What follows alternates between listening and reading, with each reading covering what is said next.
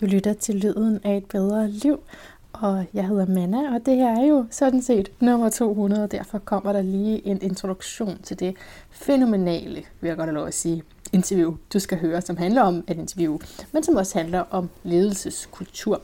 Og hvorfor gør det så det? Jamen, det gør det, fordi vi taler med og med en stenbuk, men også rigtig meget om stenbukkens arketype. Det er jo altså det, vi kan gøre på de her samtaler, fordi jeg går ikke ind og tyder hele horoskopet, men taler mere sådan løsredet om nogle af de sådan fremtrædende arketyper, der måtte være.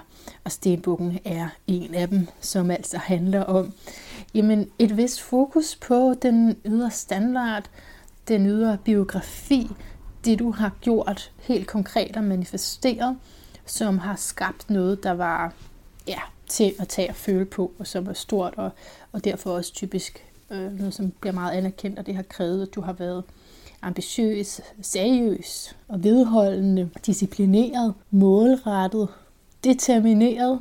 Så simpelthen har sagt, at jeg ved godt, at det ikke kan blive perfekt, men jeg vil faktisk stræbe efter at gøre det så perfekt, som jeg overhovedet kan.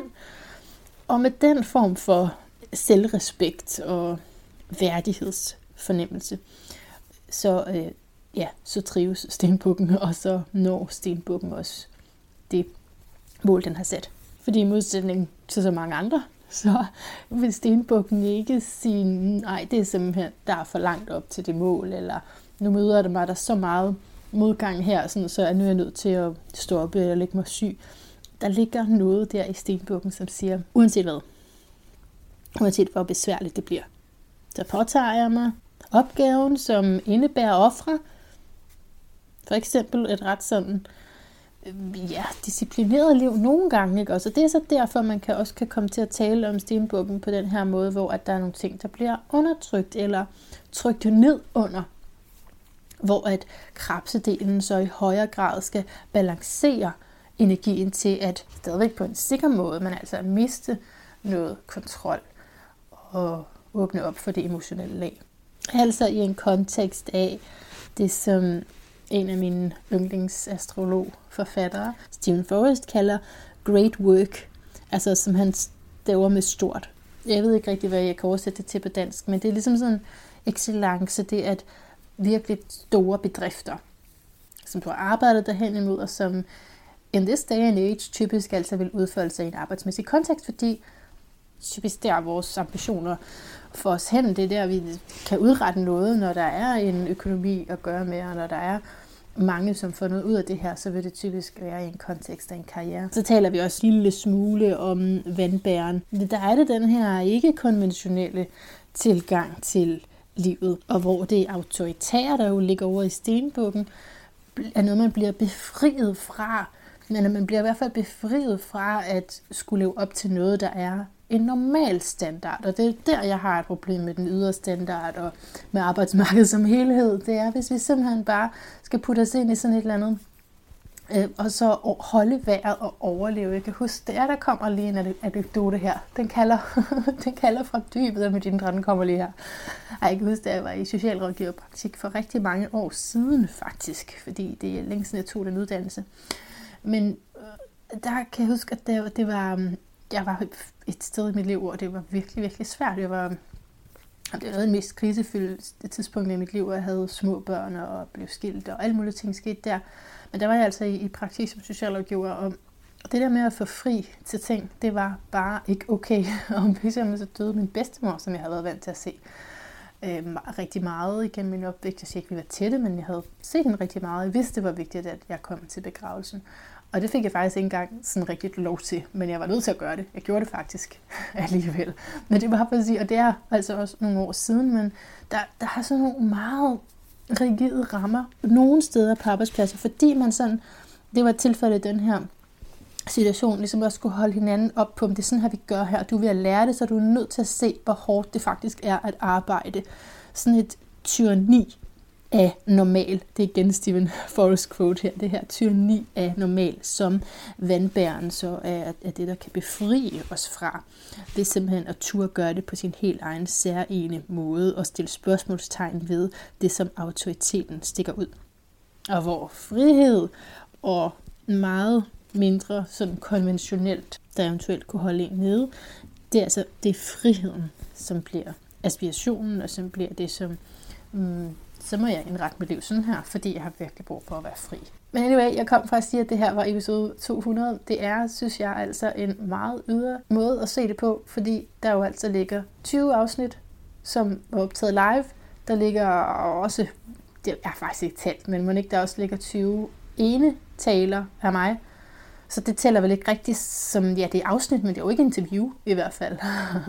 og så i princippet, så kunne jeg jo bare lave en hver dag, altså hvis det bare var sådan mig, der skulle sidde og plette løs. Så et eller andet sted, så synes jeg, at den her ydre måling af, at nu har jeg lavet 200, den er misvisende. Også fordi alle mulige andre forviklinger med, at jeg så får stiller jeg nogle samtaler op, og så kalder jeg dem 0,5, og andre giver et nyt nummer, og det er et stort virvar. Men jeg har lavet en hel masse, og det synes jeg, vi skal fejre. Vi skal fejre det med et interview med en helt særlig person, fandt jeg ud af. Og jeg, jeg håber, at du vil blive til hele det her interview, fordi vi taler om at interview, og øh, rigtig nok, så synes jeg, at vi også ligesom tør op i den her, vi taler om at tør op, før vi rigtig selv er tøet op, og så begynder det at gå rigtig godt øh, hen mod slutningen.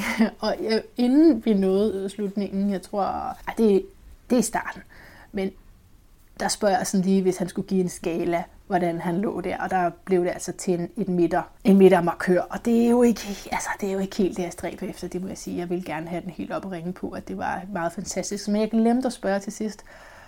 Og der har det bare sådan, der er også nogle spørgsmål, man ikke skal stille, faktisk. Der er nogle spørgsmål, det er bedre ikke at stille.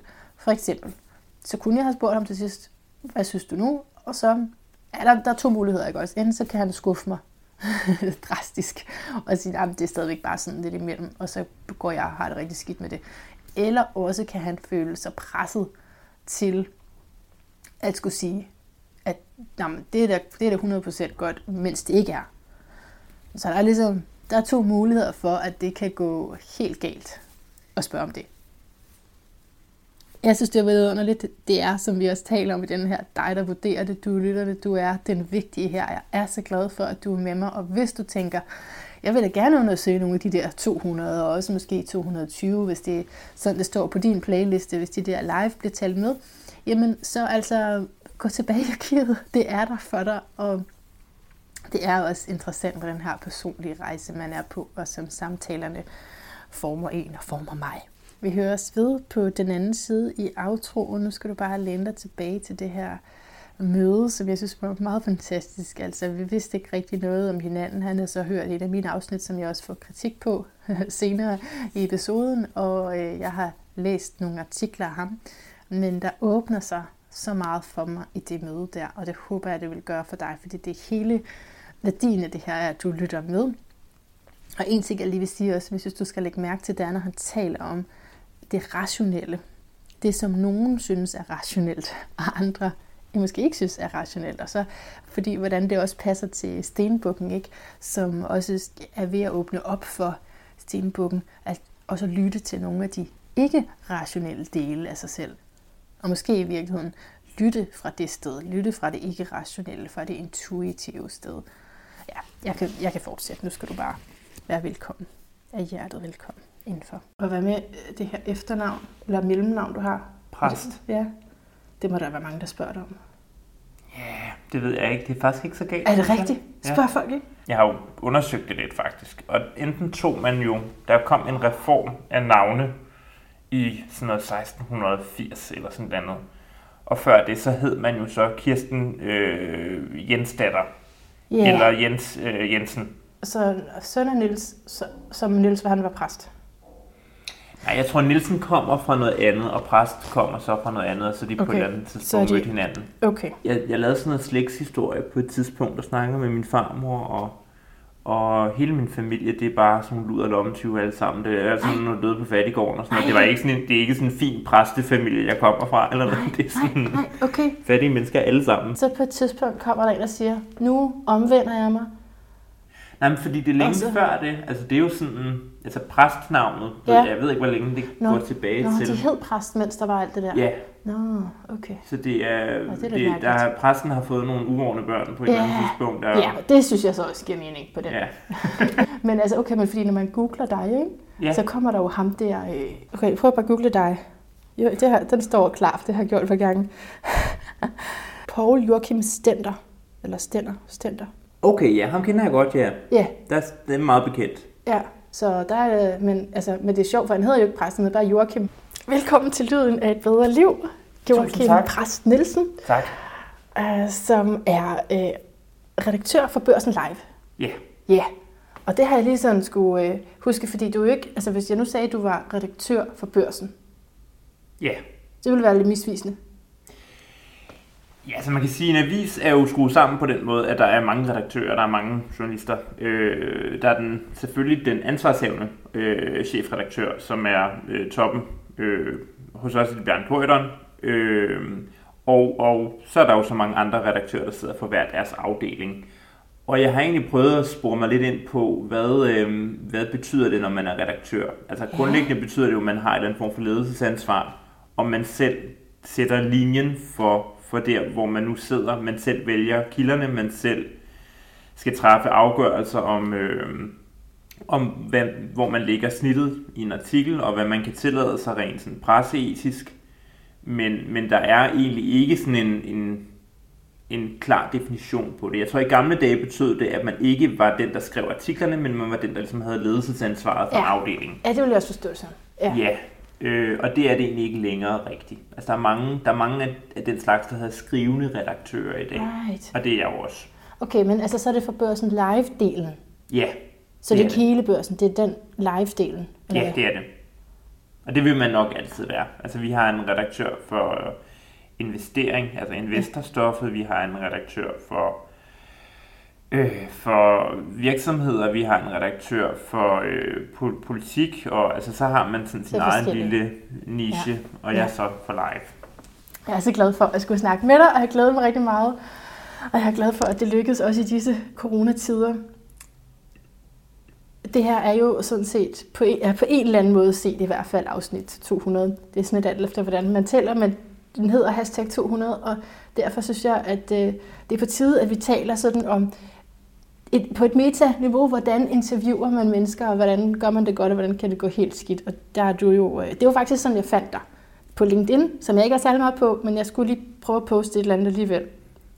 Jeg har sådan en kæphest med LinkedIn, ikke? Men så, så var der en af mine, dem der derinde, det hedder jo ikke venner, hedder det, professionelle kontakter, Fra bunden eller whatever. Ja. bundene, som havde liket dit opslag. Og det, tog- altså, det catchede lige mit øje, ikke? fordi at det var sådan noget med, at hvad du havde lært af at interviewe mennesker, også sådan i høje funktioner. Eller, Mm. ja.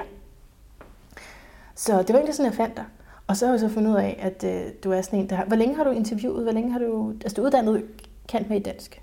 Okay? Nej, jeg er, jeg er faktisk uddannet øh, journalist i første omgang, og så Nå. har jeg en, øh, en øh, kant med i øh, mellemøstlig historie, Ja, på den måde. så, øh, Nå, okay.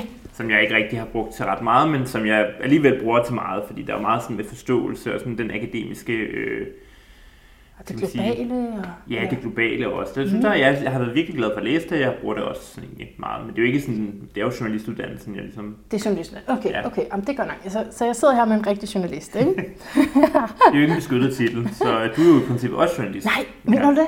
Ja, Kan jeg, kan jeg godt gå? Kan jeg- sagtens, sagtens, ja. Nå, jamen jeg er glad for de der ikke beskyttede titler, såsom astrolog og yogalærer, og det er helt fint. så det kan jeg godt tage en mere. Nå, men så... Ej, og så har jeg også set på dit horoskop, ikke? Mm. hvor jeg synes, det giver fantastisk mening, at du stiller spørgsmål, fordi du har solen i 9. hus. Som, øh, har du slået det op? Nej, nej, det har jeg ikke. Ja, for jeg skrev det lige til dig, ikke? Og nogle gange så tænker jeg, at folk, som ikke måske er inde i astrologien, de tænker, at jeg bare finder på det. Men det... Tror du det? Nej, nej, det tænker jeg egentlig ikke. Jeg, jeg er åben over for den slags også. Det er jeg rigtig glad for, ja. Øh, fordi så solen i hus, det er den her quest, søgen efter mening. Og altså, også, ja okay, så også bare i og med, at du er øh, tvilling ascendant, så giver det den her spørgelyst og lyst til at indhente informationer om. Men også på et højere plan med, hvad er det, hvordan det hele hænger sammen. Og øh, i hvert fald nogle af de artikler, jeg har læst, er også sådan noget med purpose, også, altså, hvor du går lidt dybere ind i den her øh, arbejdsfilosofi. Eller? Og du må hjælpe mig med ordene. Men Det er meget rigtigt, synes det er jeg. rigtigt. Ja. Ja. Hvordan man arbejder godt, eller sådan. Er det det, der har været fokus? Mm. Eller hvad der ligger under for, at man gør det arbejde, man gør. Ja, det er måske mere det. Altså, mm. hvad, hvad, hvad driver mennesker, som arbejder rigtig mange timer og mm. tager rigtig meget ansvar? Altså, jeg ja. tror, jeg synes, der er noget fascinerende ved... Øhm, og det lyder meget negativt, når man siger det på den måde.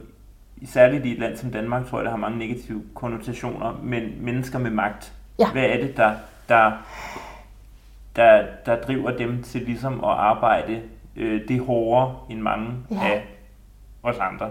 Ja. Øh, det, det er på en eller anden måde en særlig type, og det jeg ligesom har fundet ud af er, at, at mange af de her mennesker ikke har særlig meget automatpilot.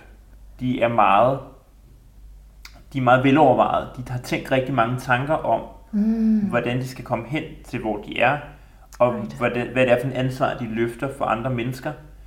Øh, jeg, har, jeg har stadig til gode at møde nogen, hvor jeg tænker, nej, det passer faktisk ikke, jeg har mødt nogen. Men det er meget, meget få, jeg har mødt, som ikke er meget klar over, at når man er øh, politiker, eller man er øh, topchef, eller man har en eller anden stor position, så, så har man et andet menneskes liv, mange menneskers liv i sine hænder, fordi yeah. man bestemmer så meget. De mennesker, der har fyret øh, måske rigtig mange mennesker, som er dybt, dybt ubehageligt for alle, tror jeg. Mm. Har også selv prøvet det. Mm. Og, øh, og det er nogen, der ligesom løfter det, det er et ret stort ansvar, og de bliver selvfølgelig også belønnet for det med, med både penge og magt og øh, prestige på mange måder, men, mm. men, men man skal nok ikke tage fejl af, at der er også øh, der er mange øh, svære overvejelser. Ja. ja, der er en grund til, at der skal være nogen, der skal udfylde den funktion. Bestemt, bestemt, mm. ja. Ej, altså det, jeg synes, det er så spændende, det du siger. Og du har også selv prøvet at blive fyret. Hørte jeg lige det? Ej, jeg har prøvet at blive fyret en enkelt gang for mange, mange år siden i et rengøringsjob ja. i 8. klasse. Okay. Men, men jeg har prøvet at fyre også. Øhm, ja, det har jeg også prøvet. At være den, der fyrer. Åh, ja. oh, det var det, du har prøvet. Ja. Du prøvet okay, ja, men det er jo også interessant, fordi du har rigtig meget stenbuk i dit horoskop, og stenbuk er egentlig det, vi taler om der, når vi taler om, øh, synes jeg, magt og mm. prestige. Og det, det, som jo langt hen ad vejen godt bare kunne være ud fra en ydre standard, men hvor at den nye tid, og jeg er gået fra, at det du også gerne vil, er at åbne op for, at det, altså, det er mere på indholdet, eller mere også altså, for følelserne med ind i det. Altså, hvad følelsesmæssigt driver dig til det her, sådan at det ikke er sådan nogle altså, afskårede mennesker, der skal bestemme over andre. Forstår du, hvad jeg mener? Ja, og det, det, du rammer noget der, som jeg tror er meget, øh, meget centralt for mig. Øhm, jeg startede på, på børsen som praktikant for otte år siden, tror jeg. Øhm, og det jeg mødte dengang var, at at det var, det var en, en, en hårdt slående type dengang. Det var sådan mm. lidt det der Gordon Gekko-billede, vi dyrkede meget dengang i både erhvervslivet, men også dels i politik, øh, hvor, hvor at du havde de her sådan øh, Iron Man mænd, mm. primært mænd også, øh, som, som var meget macho, og, og det, vi talte meget sådan, jeg kan huske, der var to ord, der også fyldte rigtig meget dengang, og det var robusthed, og det var resiliens. Ja. At man ligesom skulle være hård for at være i den her verden. Mm. Og den, der ikke var hård, og den, som, som bukkede under på, på stress og angst og, og depression, og hvad man ellers kan, kan slå sig på i livet, mm.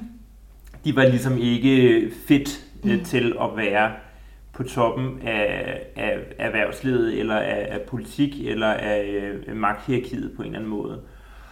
Og selvfølgelig så skal man jo ikke være, være en alt for sart sjæl for at, at træde sine folder i, i de miljøer, men, men det var jo overdrevet. Altså det var jo, mm. det var jo ekstremt. Altså det var jo, øh, det var også noget, hvor, hvor at arbejdspres blev, blev for ligesom at kunne, jeg tror et eller andet sted for, at, at de der ekstremsporter blev populære, skyldtes egentlig også, at det handlede om at køre sin krop træt. Mm. Fordi at det var den eneste måde, du kunne falde til ro på i virkeligheden. Right. Øh, og og der, der, kom, der er kommet et meget stort skifte, som jeg synes er enormt interessant, og som, som jeg kan se, når jeg taler med mange topchefer, at, og som jeg synes er, er virkelig interessant at få frem, fordi vi taler jo stadigvæk øh, det, der hedder KPI, altså Key Performance Indicators, som er sådan noget, vi skal, vi skal nå at sælge så meget, vi skal vækste så meget, vi skal, vi skal have så minimale udgifter osv. Det har vi stadigvæk, fordi mm. det er vi jo nødt til at have. Vi er nødt til ligesom at holde styr på øh, udgifter og indsigter. Men, men man er også bare blevet meget bevidst omkring, at et menneske er ikke kun drevet af rå konkurrence. Mm. Øh, og, øh, og vi kan ikke sammensætte et arbejdsmarked på så hårde præmisser, som, som vi gjorde før. Der har været et meget, meget klart skifte. Og øh, det synes jeg er, er helt vildt fascinerende at, at skrive om. Det er meget spændende at beskæftige sig med. Og, øh, og jeg tror, jeg tror, vi kommer til at se mere af det. Altså, det kommer til at fylde mere i, i fremtiden. Og, øh, og jeg tror, jeg forlod egentlig børsen øh, meget velvilligt. Jeg tror, vi var begge to glade for at slippe af med hinanden, øh, dengang jeg var praktikant oh, og sådan okay, noget. Ja, dengang, ja. Og, øh, og, og der, der tænkte jeg egentlig, at, at det var ikke noget for mig. Det var ikke en verden for mig, den der. Right. Det var for, for hårdt mm. og for kontant. Mm. Øh, og, altså, det var ligesom om, man skulle være sådan en robotmenneske, synes jeg, for ligesom at kunne leve op til den der mm. måde at være på i verden. Ja. Og så endte jeg med lidt tilfældigt at få et job der igen øh, som redaktør for Børsen Live, og endte med at skrive de her portrætter igen, og endte med at møde de her mennesker igen, og var faktisk ret fascineret af, hvor meget der var sket. Og lagde ligesom mærke til, at der var en, en kæmpe forandring, right. som jeg synes var, var spændende. Øh, og den har jeg egentlig øh, prøvet at skrive frem, og det har ikke, det har ikke været svært. Altså det er faktisk mere eller mindre, synes jeg, at stikke en mikrofon til, til den, langt de fleste øh, topchefer i, i C25, altså i de største, øh, mest handlede øh, aktieselskaber i Danmark. Aha. Og så snakker de bare Aha. og fortæller om, at, at den her forandring, som ligesom er sket både dem selv og i, i kulturen generelt. Mm. Ej, hvor er det spændende. Og i forhold til, så er der en ting, at der er sket noget sådan på verdensplan, eller, eller bare sådan kollektivt, ikke? Og, og, men måske har der, er der også sket noget personligt for dig, som har gjort, at du ser noget andet i de fortællinger, eller formår at finde en indfaldsvinkel, der er anderledes end før. Forstår du, hvad jeg mener? Fra, mm. fra det første gang, du var i børsen til anden gang, så kan det også være sket noget i dig, som har gjort, at du har været mere, haft mere sådan øje for, for eksempel sådan noget som formål, formålet i det, det personlige formål med arbejdet? Jamen, altså det, det husker jeg ikke, Nej. var noget, vi talte om dengang. Nej, ikke altså, jeg dengang. tror også, jeg er også blevet mere voksen og blevet klogere og, øh, og, og blevet en bedre journalist. Altså, det er simpelthen noget, man er begyndt at tale om. Det er det, du ja, siger. altså man ja, er simpelthen begyndt ja, at tale ja. om nogle ting, som ja. man ikke talte om dengang. Mm, altså det er... Øh, og det kan lyde helt mærkeligt, når man snakker om, om formål i dag, og når man taler om, at man, det faktisk kan give mening at gå på arbejde.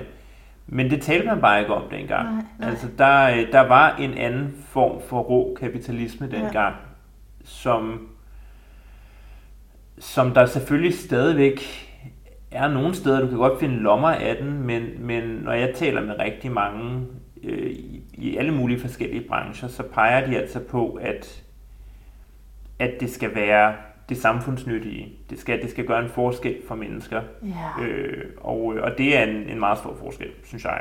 Ja, ej, hvor er det spændende. Det er så spændende, fordi det er jo lige præcis derfor, jeg har aversioner mod LinkedIn, og at det har, der har været noget, der har strittet i mig personligt i forhold til arbejdsmarkedet. For, altså på grund af det, du siger der, jeg synes, du, du giver det så godt lyd. Øhm, ah, jeg har lige har spørgsmål til dig. Hvad skal jeg gøre? Jeg glemte at spørge dig om det første, nemlig hvordan du selv har det med at blive interviewet. Det kan vi lige tage nu. Fordi du, så, du siger, du har bare sådan, altså nu siger du det også lidt karikeret, men du bare har stukket en mikrofon hen for nogen, og så har de talt. Men der, der er jo alligevel noget, altså i det der med interview. Så yeah. jeg kan godt komme til at gøre den anden helt vildt usikker. Hvordan har du det selv lige nu, for eksempel? På en skala, okay, på en skala af lort til 0, ikke? Og så ja. midten, lidt lettere usikker, vi skal lige lidt i gang, men jeg tror, det er okay. Og så helt op, hvor det bare det er flydende. Hvad føler du? Der er vi nok på en klar femmer, tror jeg. Ja, i midten, ikke? Jo, ja, vi det skal vil jeg lige, sige. Det kan jeg også mærke, ja. Øh, jeg, synes, jeg synes, det der med, øh, med for eksempel at finde ordene, også det med det til, til ja, lyd. Så ja. Altså, at, mm-hmm. at mhm. man skal jo ligesom komme op med noget, og jeg, jeg har sådan en tendens til at sige ø tit. Og det er jo pissirriterende at høre på, når man, når man skal høre en podcast og høre på nogen, der hele tiden siger øh. Ja, du gør det ikke særlig meget i forhold til, hvad man kunne gøre jo. Altså, og det er glad for. Jeg har ikke lagt mærke til det overhovedet faktisk. Jeg føler, det er blevet censureret ud. Men, men, men det er jo sådan, jeg synes, jeg synes faktisk, det kan være svært at, mm. at præstere, særligt hvis det er på fjernsyn eller på, på, på lyd. Nu er det jo ikke, fordi jeg gør det så tit. Øh, jeg, jeg tænker jo tit, det, det er sådan en interessant øvelse for mig, fordi ja. jeg lærer jo lidt et eller andet sted også, hvad, hvad, hvad vil det sige for andre? Ja, på den anden som, side. Ja, Ja. som sidder på den anden side, ikke? Ja. Men det, øh, det, er, det er lidt specielt, det, det synes jeg egentlig. ja, så har du det ligesom mig med, at du helst ville være den interviewet, hvis det var, at man kunne vælge. Ja, det har jeg nok. Jeg tror også, det, det er jo også et specielt emne at tage op, fordi det er sådan lidt meta, sådan, hvordan Ja. ja. man interviewer. Det er jo sådan lidt et meta-emne på Ja. en eller anden måde. Jamen, det var det fede Ja. ved det, at der, du kan ikke sige så meget forkert, for det handler om din egen erfaring med det. Øh, det, var, det er ikke så længe siden, jeg var med i en podcast, øh, Et venligt sind, hvor jeg skulle tale om evolutionær astrologi. Og der synes jeg, der hviler et ret stort ansvar på mine skuldre, fordi der er ikke så mange i Danmark, der er, sådan, er gået så meget ind i det, som jeg er gået. Og selvom jeg ikke har særlig lang erfaring, så er det bare det, der har været mit fokus. Ikke?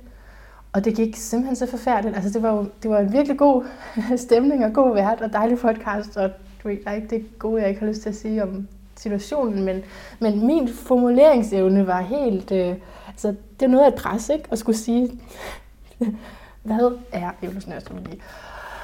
Og så plus, jeg skulle have haft spørgsmålene inden. Mm. Det Hvordan- hjælper meget. Jeg gør det ikke det? Jo, jeg har også gået, nu har jeg læst igennem det, du har sendt mig, Ja. Og har gået og tykket lidt på det. Mm. Øh, og det, og det, hjælper, det hjælper meget, synes jeg. Og øh, der er sådan en diskussion i, i særligt avisbranchen, hvor om, om det der med, om det er okay, man sender spørgsmålene inden. ja, hvad siger I til det?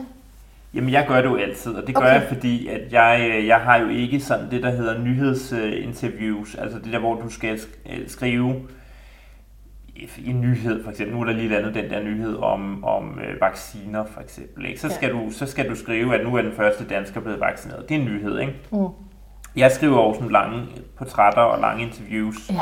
Så jeg sidder med, med mine kilder i en, en time, øh, og, der, og der synes jeg, at de skal have mulighed for ligesom at forberede sig. Ja. Og det har jeg ikke noget problem med. Og man kan sige, det er jo lidt specielt for mig, fordi at, at jeg sender dem tit til en, en presserådgiver, som Ah. sidder og forbereder svarene, og så sidder der en, en topchef, som Nå. bliver klædt på til interviewet. Nå. Og det skal man også lige være, være klar over, at det er sådan, proceduren foregår. Nej, Fordi altså, jeg skal så- lige forstå, presserådgiveren skriver svarene. nej, nej, nej, nej. Nå. Altså, jeg, øh, jeg sender øh, spørgsmål Du spørgsmål. til en presserådgiver. Nogle Ja. gange er det også direkte til personen. Okay, ja. Og så sidder de så og, og snakker sammen. De har et møde, Og og du har et interview Okay. med børsen. Ja. Øh, vinklen er sådan og sådan og sådan. Vi vil gerne have det her ud af det. Du skal sige sådan og sådan og sådan til det her, det her, det her. Ja. Ja. Så derfor så, så har jeg altid fem spørgsmål, jeg sender, og så har jeg 10 spørgsmål, jeg ikke sender, eller sådan noget. Altså, Okay. Og så, så er det ligesom om, det her er præmissen, det er det her, vi skal, vi skal Ja. ind omkring. Ja. Øh, hvis, der er, hvis der er det der ømme spørgsmål, det der, jeg ved, de vil tænke sig rigtig meget om, før de svarer på, Så skriver du det ikke, eller hvad? så skriver jeg det også, Nå, okay. og så laver jeg spørgsmål rundt omkring det. For Øh. ligesom at være sikker på, at jeg kommer hjem Ja. med et eller andet. Ja. Ja. Så at hvis de affejer det af, så har jeg noget andet, jeg ligesom kan spørge om Ja. til det spørgsmål. Ja, der er meget i det, ikke? Der er noget, noget etisk i det, og så er der bare noget, ja, og med hvordan man fungerer som mennesker i forhold til at blive interviewet. Jeg gjorde det slet ikke i starten, så jeg slet ikke øh, altså jeg vidste heller ikke, hvad jeg ville spørge om, før jeg kom nærmest. og det har jeg lært af. Det har jeg virkelig lært af.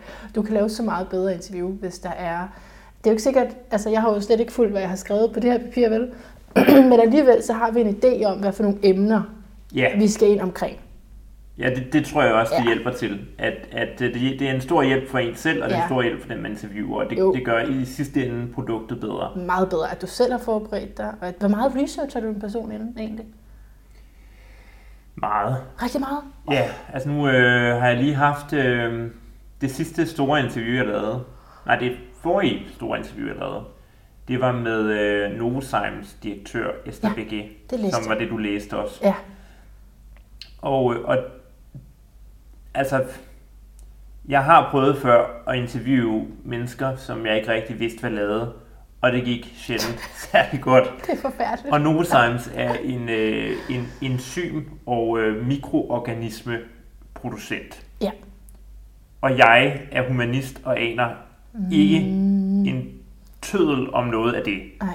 Så der skal jeg sætte mig ind i det. Og det, øh, Det er jo, øh, det er jo øh, synes jeg, er glæden ved mit arbejde også, at prøve at forstå det. Altså, mm. jeg, jeg synes, det var helt vildt sjovt at finde ud af, hvor meget af vores verden, der er præget af, af enzymer i virkeligheden. Det anede jeg ikke, men, men alt fra, fra øh, mælkeprodukter og landbrugsprodukter og øh, maling og altså alle flader, vi ser og rører ved, er præget af øh, mikroorganismer og, øh, og enzymer. Det synes jeg var helt vildt spændende at høre. Ja. Men, men det er jo en forberedelse, jeg er nødt til at gøre mig, for at jeg ligesom kan vise, at jeg har forstået det. Og udover at forstå, hvad det egentlig virksomheden laver i princippet, så skal jeg også forstå, hvad er udfordringerne for den her virksomhed. Hvad er, det, hvad er det, hun vågner op om morgenen og tænker, den her nød skal jeg virkelig knække. Altså, det er jo tit sådan noget med, øh, med vækst, eller med konkurrence, eller med sådan noget. Så, så det er jeg ligesom også nødt til at sætte mig ind i. Øh, og så researcher jeg jo selvfølgelig også på, hvad er det for en menneske. Altså, er det en, der er øh, totalt sådan en gunslinger-type, som elsker at være i medierne, og også lidt opsøger dem selv? Er det sådan den, den nye type topchef, som vi ser mere og mere, som er den introverte, mm. øh, som er den eftertænksomme, yes. Som er den, der tænker så meget om, når vedkommende mm. skal svare. Mm. Er det en blanding? Er det, er det en mennesketopchef? Er det en, en nørde-topchef, mm. som... Mm. Altså for eksempel et, et eksempel som Novozymes, det er ja. sådan en, der altid har haft øh, kemiingeniører som, som topchef. Ja, okay. øh, det, er også, det siger jo også meget. Altså er det en, som er djøffer i godsøjne, ja. eller, eller øh, købmand i gåseøjne, ja. Eller er det en, som faktisk forstår, altså hvad det er, der bliver lavet nede i, på samlebåndet eller i fabrikken, mm. hvis det mm. giver mening, den sondring. Altså er det en fagmand, eller er det en, en generalist, så ja, at sige. jeg forstår, ja.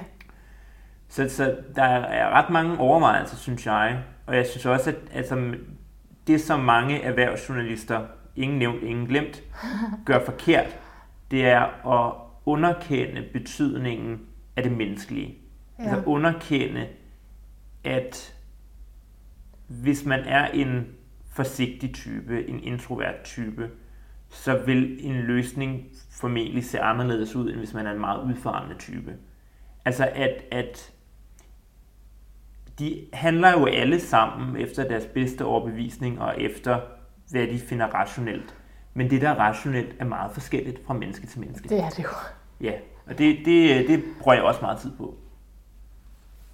Altså, som hænger sammen med personligheden. Ja, undersøge personligheden. Det er jo helt, ja, okay, men så der er nogen, der vil sige, at det der, det lyder ikke særlig øh, effektivt som journalist. altså i forhold til, at det skal gå hurtigt. Det, det vil tage mega lang tid at sætte dig ind i alt det inden. Altså, fantastisk.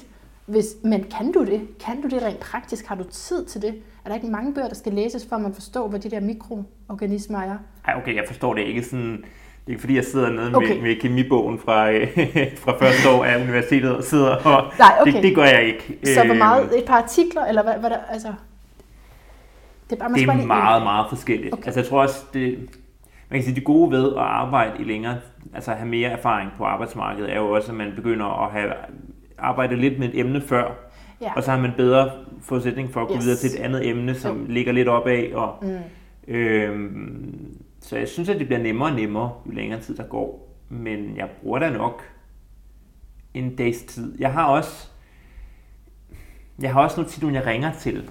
Altså ja. fordi det er nemmere at, at, at interviewe andre, og på den måde blive klædt på Nå, til et interview. Du ringer til nogle andre, som kender personen, ja, eller som, som kender har arbejdet, Ja, lige præcis. Som okay. har arbejdet i virksomheden, eller okay. kender kulturen, okay. Okay. eller er ekspert på området, eller snakker med en kollega, som har, har skrevet meget om det, eller øh, snakker med vores, øh, vores øh, chefredaktør Niels Lunde. Vi har to chefredaktører. Den anden er Niels Lunde, som har, har skrevet bøger om alle mulige virksomheder og ved alt muligt, har dækket det i 100 år. Okay. Så spørger jeg ham, hvad, når du tænker på den her virksomhed, hvad så? Og, og så er han enormt Fedt. god til at give gode svar. Og gode så har sådan en bibliotek af der er sådan mange veje, man ja. skal gå, tror jeg, for ja, ligesom fedt. at føle, at man er klædt på. Og jeg, jeg har aldrig nogensinde oplevet, at jeg går ind til et interview og tænker, nu er jeg helt færdig med research. Nu har jeg gjort Nej. alt, hvad jeg skulle. Nej. Men jeg oplever, at de altid siger til mig, at du var godt forberedt. Så det er et eller andet må jeg jo gøre. ja, det er, også, det er også det, der ligger der sådan på scene, at det må godt være sådan, ikke? Eller det sætter du en ære i, vel? Er det ikke meget ja, det, det gør jeg helt klart. Ja. Jeg synes, det er pinligt ikke at være forberedt. Ja. Altså, det er jo nogle mennesker, som har meget på spil, og... Ja. Øh, Og de er meget, jeg ved, de går rigtig meget ud af at forberede sig til, at de skal mødes med en journalist, og derfor okay, så, ja. øh, så synes jeg, at øh, man skylder dem at sætte sig ordentligt ind i tingene. Ja. Uh, jeg har så mange ting, jeg har lyst til at spørge om. Okay, men det er fordi, der er jo mange ting i det her. Der er også, altså, har du aldrig oplevet nogen, som øh, ikke forbereder sig? Som har for travlt?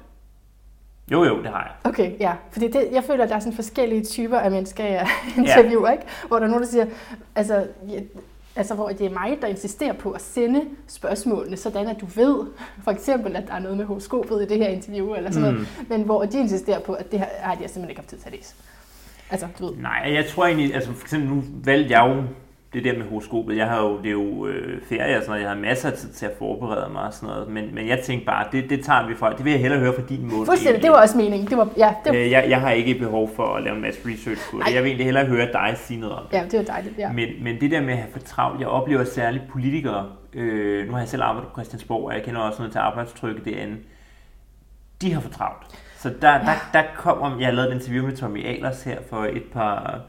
Par måneder siden, hvor at jeg satte mig ind på hans kontor, lettere forsinket, fordi han havde haft travlt. Øh, fik en kop dårlig kaffe i hånden og øh, satte mig ned, og, øh, og så kiggede han på spørgsmål og sagde, hvad var det, vi skulle snakke om? øh, det var da fantastisk. og øh, ja. og jeg, jeg ved også, at man skal ikke sende, normalt sender jeg altid sådan svarene til tjek hos, øh, hos dem. Det gør ja. jeg aldrig med en, øh, med en politiker, okay, fordi der er det anderledes. Okay. de er ligesom bare det. vant til, at, øh, at øh, de taler altså on air, og de, øh, okay. de kan ikke redigere, og de har heller ikke rigtig tid til det og sådan noget.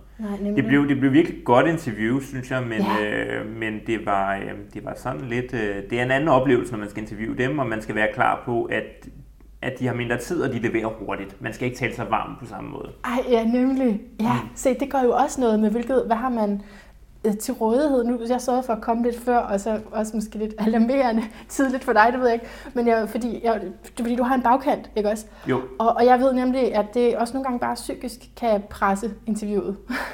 Selvom man ikke altså måske tager al tiden, så alligevel bare det, man ved, at det slutter lige om lidt, det, det gør noget øh, for stemningen. Det gør det. Jeg prøver altid at sætte...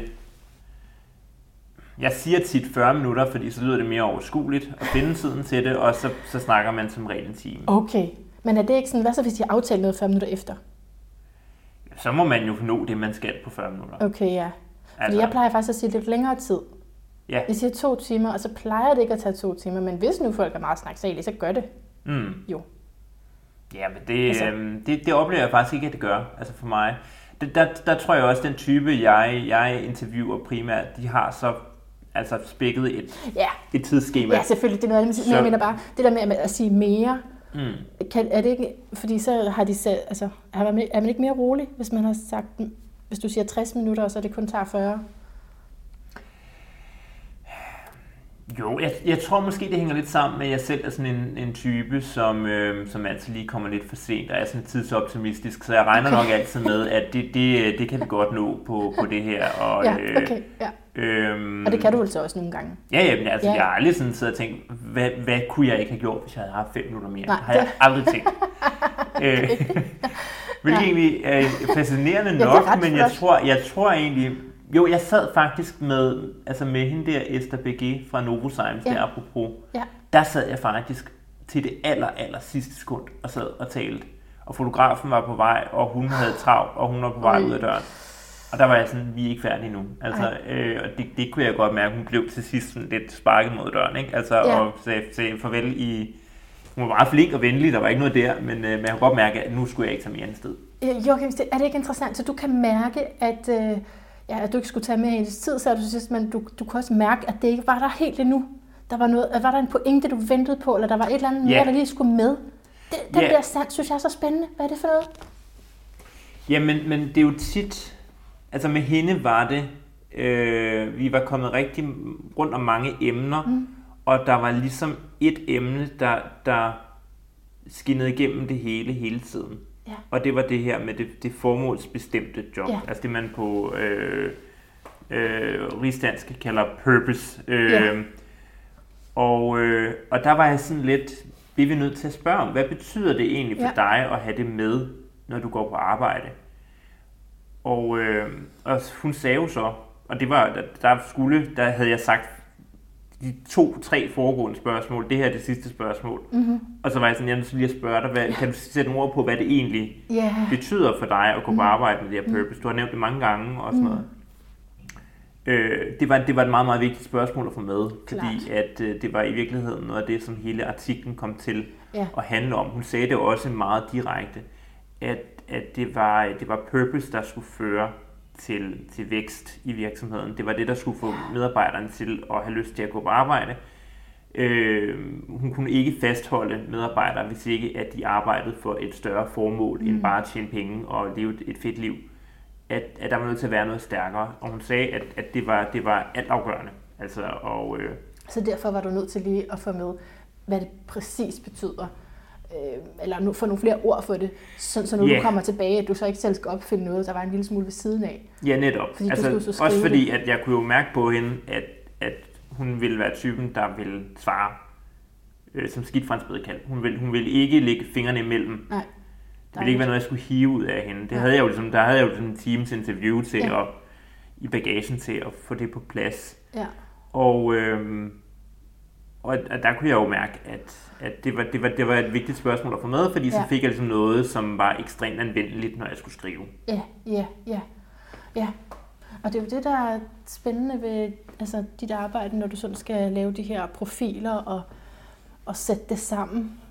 Så mm. det, det betyder meget, det indtryk, men så sker der også noget måske bagefter i dig, at du kommer i tanke om noget, eller fordøjelse. Ja, og det er egentlig sjovt, du siger det der med, at jeg kunne, jeg kunne mærke det, fordi ja. det kan jeg sgu ikke altid. Altså, det er ikke sådan, så, at jeg ved, når jeg, øh, når, jeg, når jeg kommer tilbage fra et interview, at nu skal det her være vinklet, nu skal det handle om det her.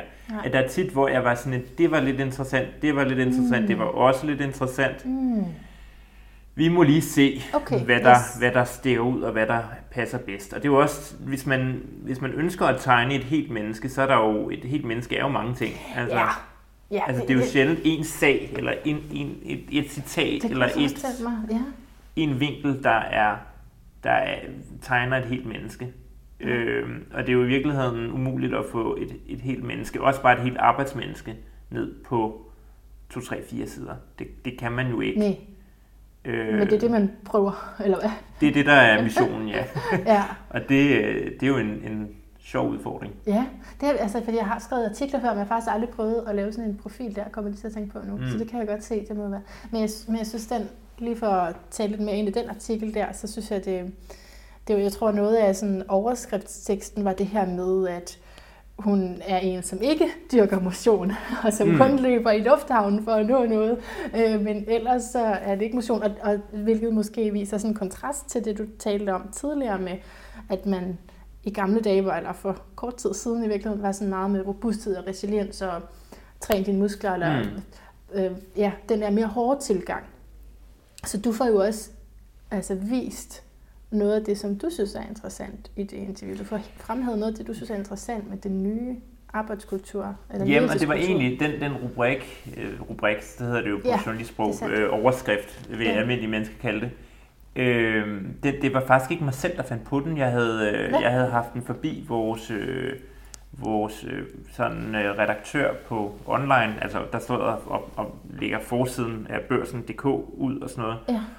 Og hun havde så skrevet den og sagde, at hun synes simpelthen, det var så dejligt at høre en, en topchef, der, der lagde vægt på ikke at dyrke motion, ja. og ikke at dyrke uh, marathon, Ironman, eller hvad det nu måtte ja. være. Ja, hun læser bøger. Ja, hun læser bøger ja. hende her, ikke? Ja. Og laver mad og sådan noget, og går på Luciana, ja. fortalte hun om. Og, øh, og, og der var jeg sådan, hov, der var noget der. ja. Og at det var faktisk, altså jeg skrev det jo ned af en mm. årsag, jeg kunne mm. godt se, at det kunne noget, men da hun sagde det, der blev jeg lige opmærksom på, det er rigtigt. Ja. Folk er skidetrætte af at høre om øh, en eller anden øh, topchef, der arbejder 100 timer om ja. ugen, og stadigvæk finder tiden og energien til at, øh, at træne op til en Ironman, øh, og ikke, her... ikke drikker alkohol, og er sådan fuldstændig øh, ja. øh, asketisk i sin livsførelse. Det, altså folk orker ikke at høre om det længere, og, og det virker lidt sådan altmodisk på en eller anden måde. Det er sådan lidt, det er sådan lidt ja. umoderne på en eller anden måde i dag. Og det, det kan vi godt se, det, det brugte jeg så. Og da jeg så lagde den på LinkedIn, blev jeg chokeret over, hvor mange reaktioner der var. Og ja. det var der også. Jeg, det lettede noget. Ja, det var, det var på en eller anden måde en pointe, som folk gerne ville høre. Jo, øhm. bestemt. Ja.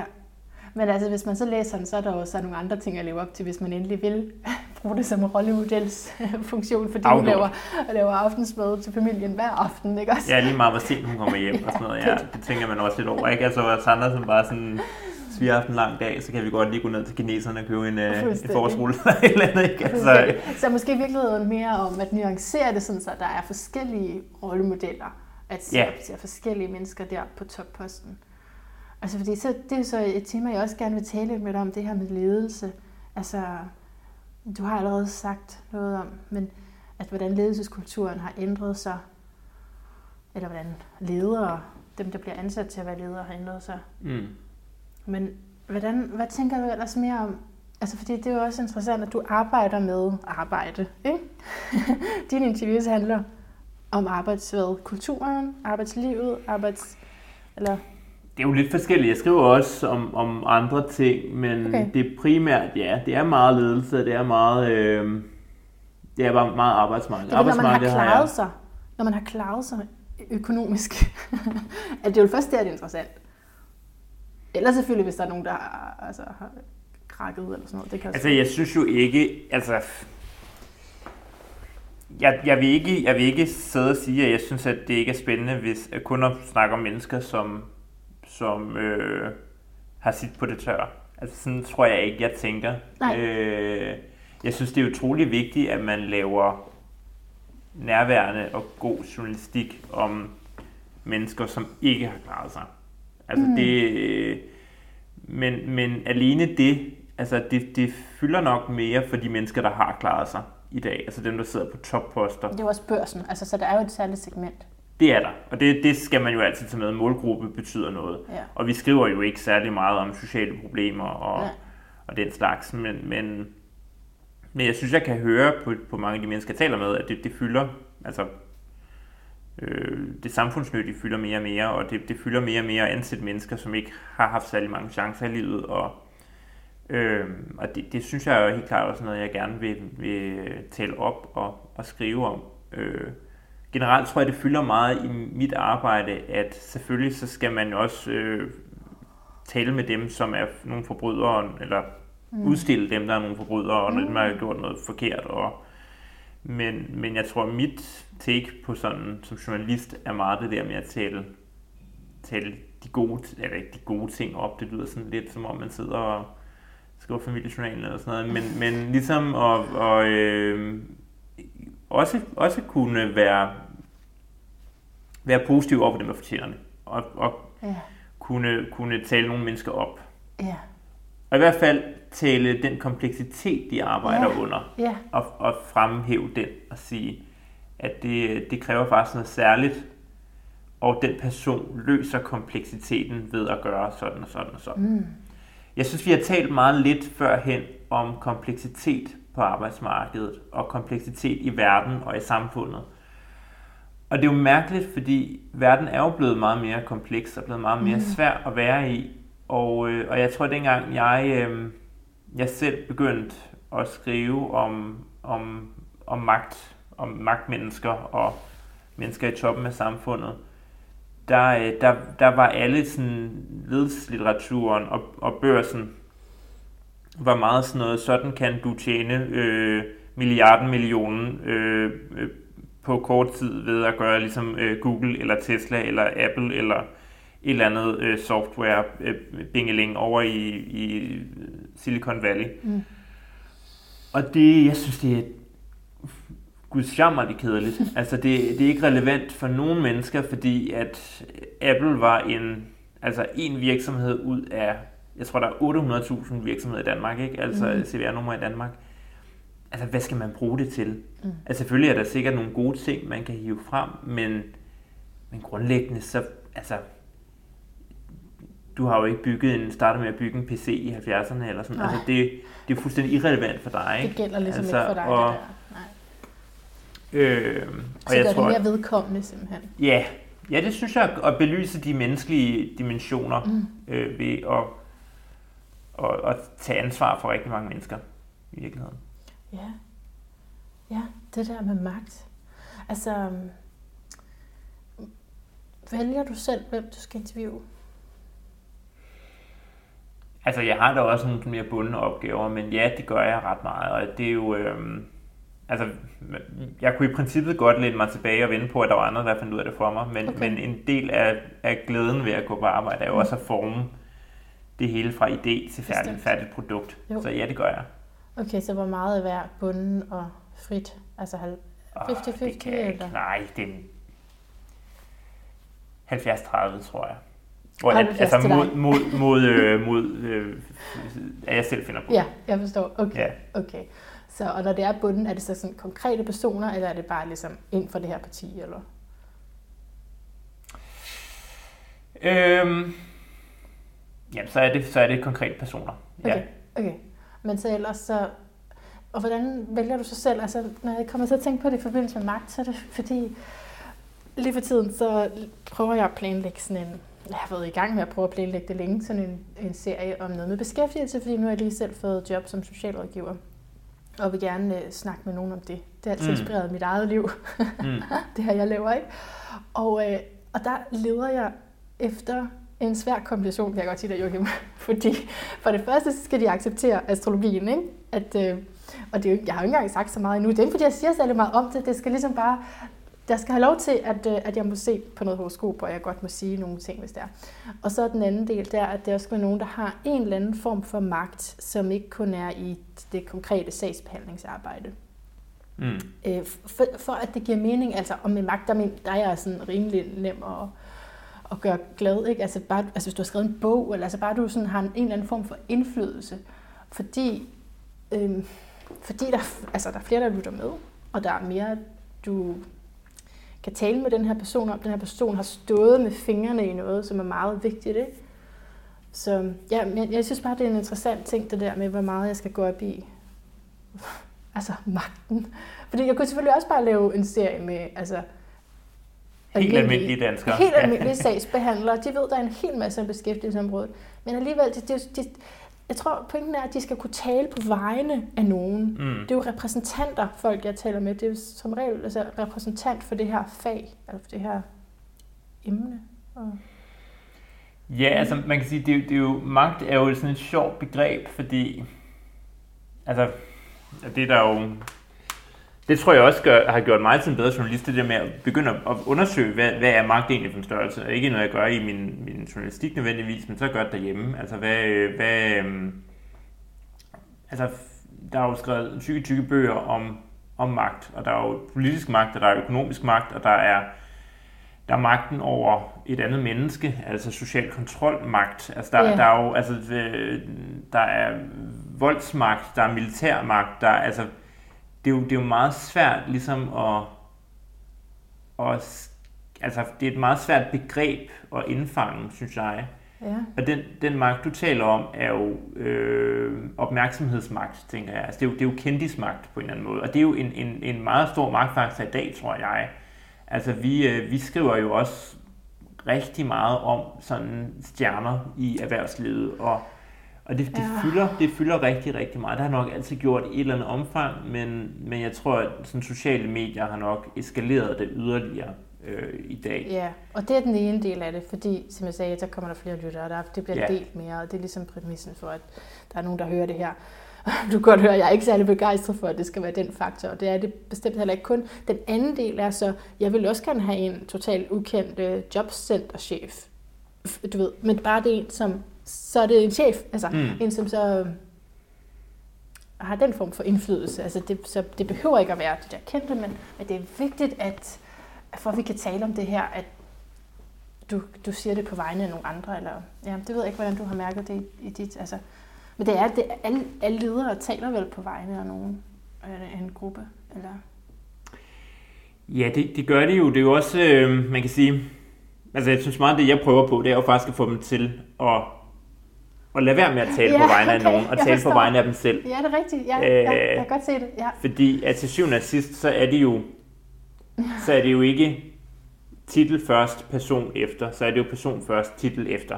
Altså, giver det mening? Øh, man, man er jo mm. man er jo sig selv. Altså man er jo, man er jo øh, det menneske. Altså man, man, man kan godt være meget kontrolleret, altså designe det menneske, man synes, at ens, ens øh, arbejdsplads skal møde. Det gør de fleste jo nok, hvis mm. de er i en, en stor stilling. Mm. Øh, men, men der er jo stadigvæk et menneske bag. Ja. Men så kan du sætningen sådan, det siger du i din position, ikke? Kan, kan du ikke tænke, altså, det er jo, der er jo stadigvæk en position, så du er det her menneske, men det er i lyset af den her position, at det er interessant. Ikke? Jo. Jo, altså jeg tror, et af, et af de interviews, de kommer mm. i tanke om, når du siger det, det var et, jeg lavede med, med Rette Eldrup, øh, mm. som var øh, tidligere direktør i mange, mange år for TV2, og da hun stoppede som, øh, som direktør, vi skulle bruge hende til noget, øh, en konference om ledelse på, på, på børsen, så interviewede jeg hende sådan om, øh, om hvordan det havde været. Og jeg kunne se sådan en, en historie, som ikke, der ikke var nogen, der var, havde skrevet om.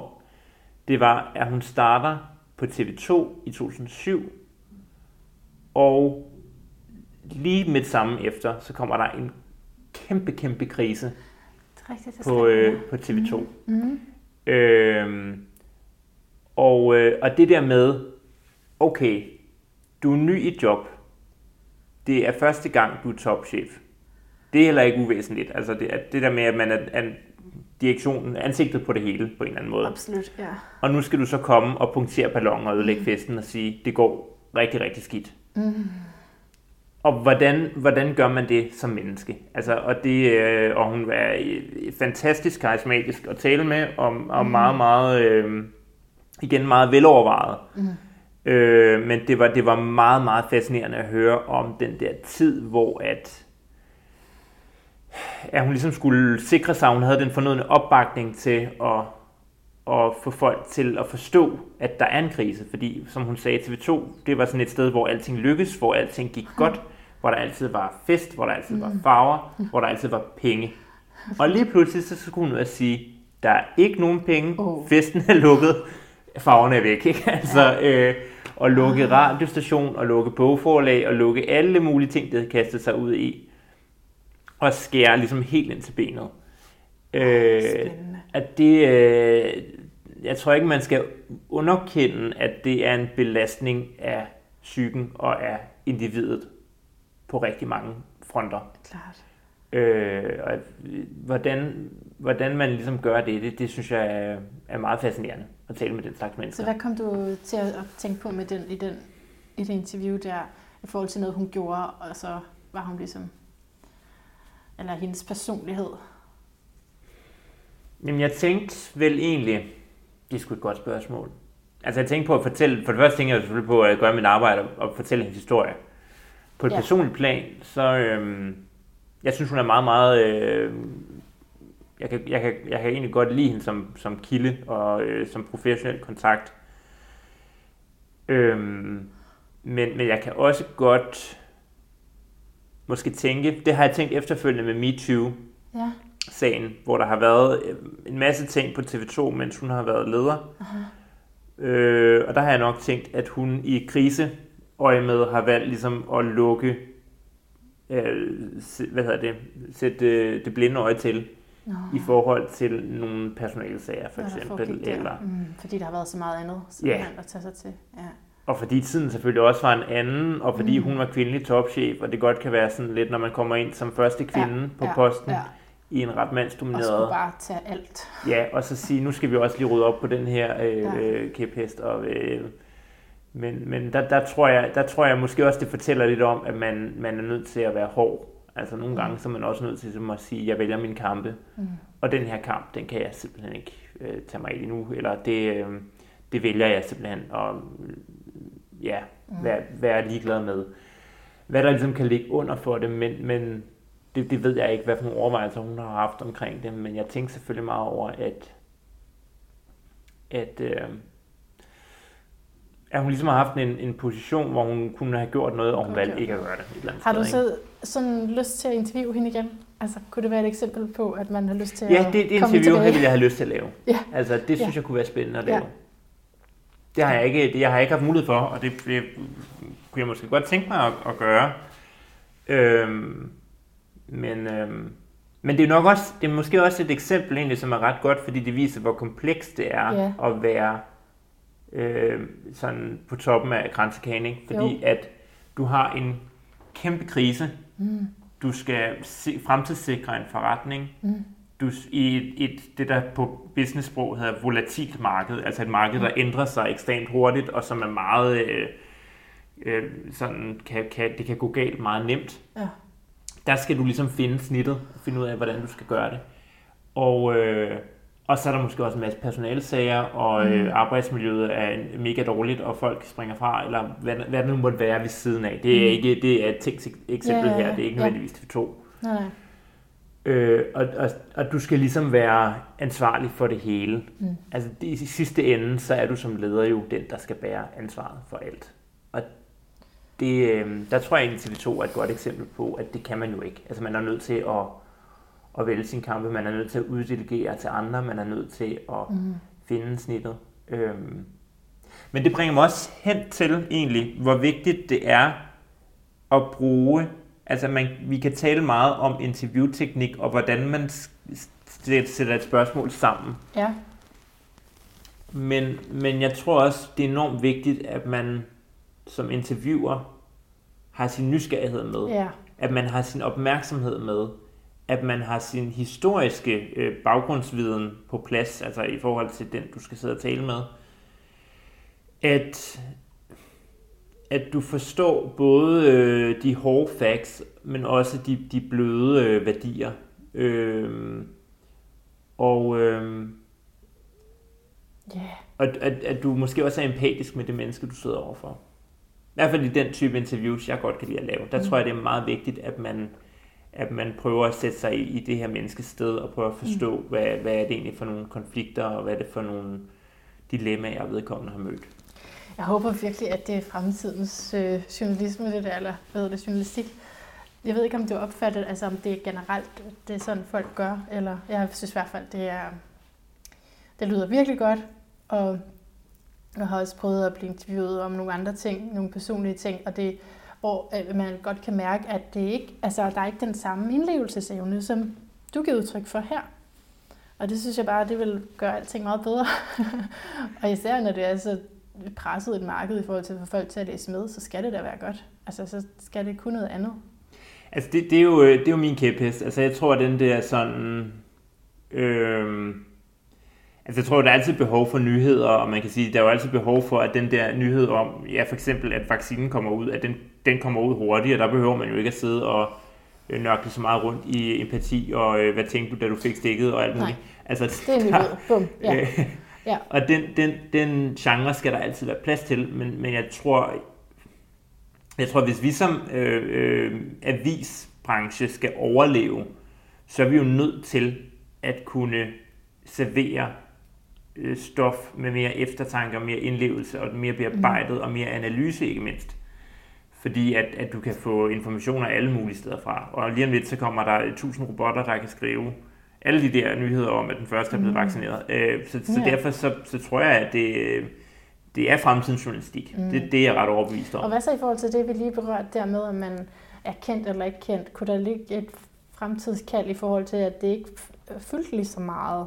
Altså, fordi det bliver jo også indsnævret, det vi så får ud, at der kun er en bestemt kategori af mennesker, der udtaler sig om det.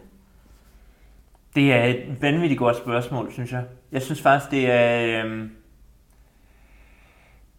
altså, man har jo sådan nogle nyhedskriterier, som man, man opererer med, og en af dem, det er, det er, øh, det er sensation. Øh, Altså, det er jo væsentlighed, identifikation, øh, sensation, Mm. aktualitet og konflikt. Og det er jo egentlig interessant at tænke på, at sensation kan du godt, det er sådan den, der læner sig mest op af de kendte. Men der er jo ikke rigtig nogen af dem, der sådan siger kendte. Altså, der er ikke nogen af dem, der siger et kendt ansigt.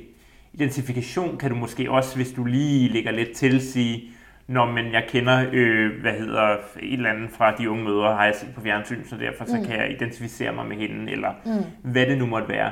Men der er jo ikke noget, der sådan siger, det skal være kendte i de her kriterier, vi har bygget op. Nej. Men, men det vil jeg næsten, uden at have tænkt store tanker om det inden, så vil jeg næsten gå så langt som at sige, det er næsten den, den, den, øh, Den den sjette nyhedskriterie. Ah, okay, på den at, måde, den sjette, ja.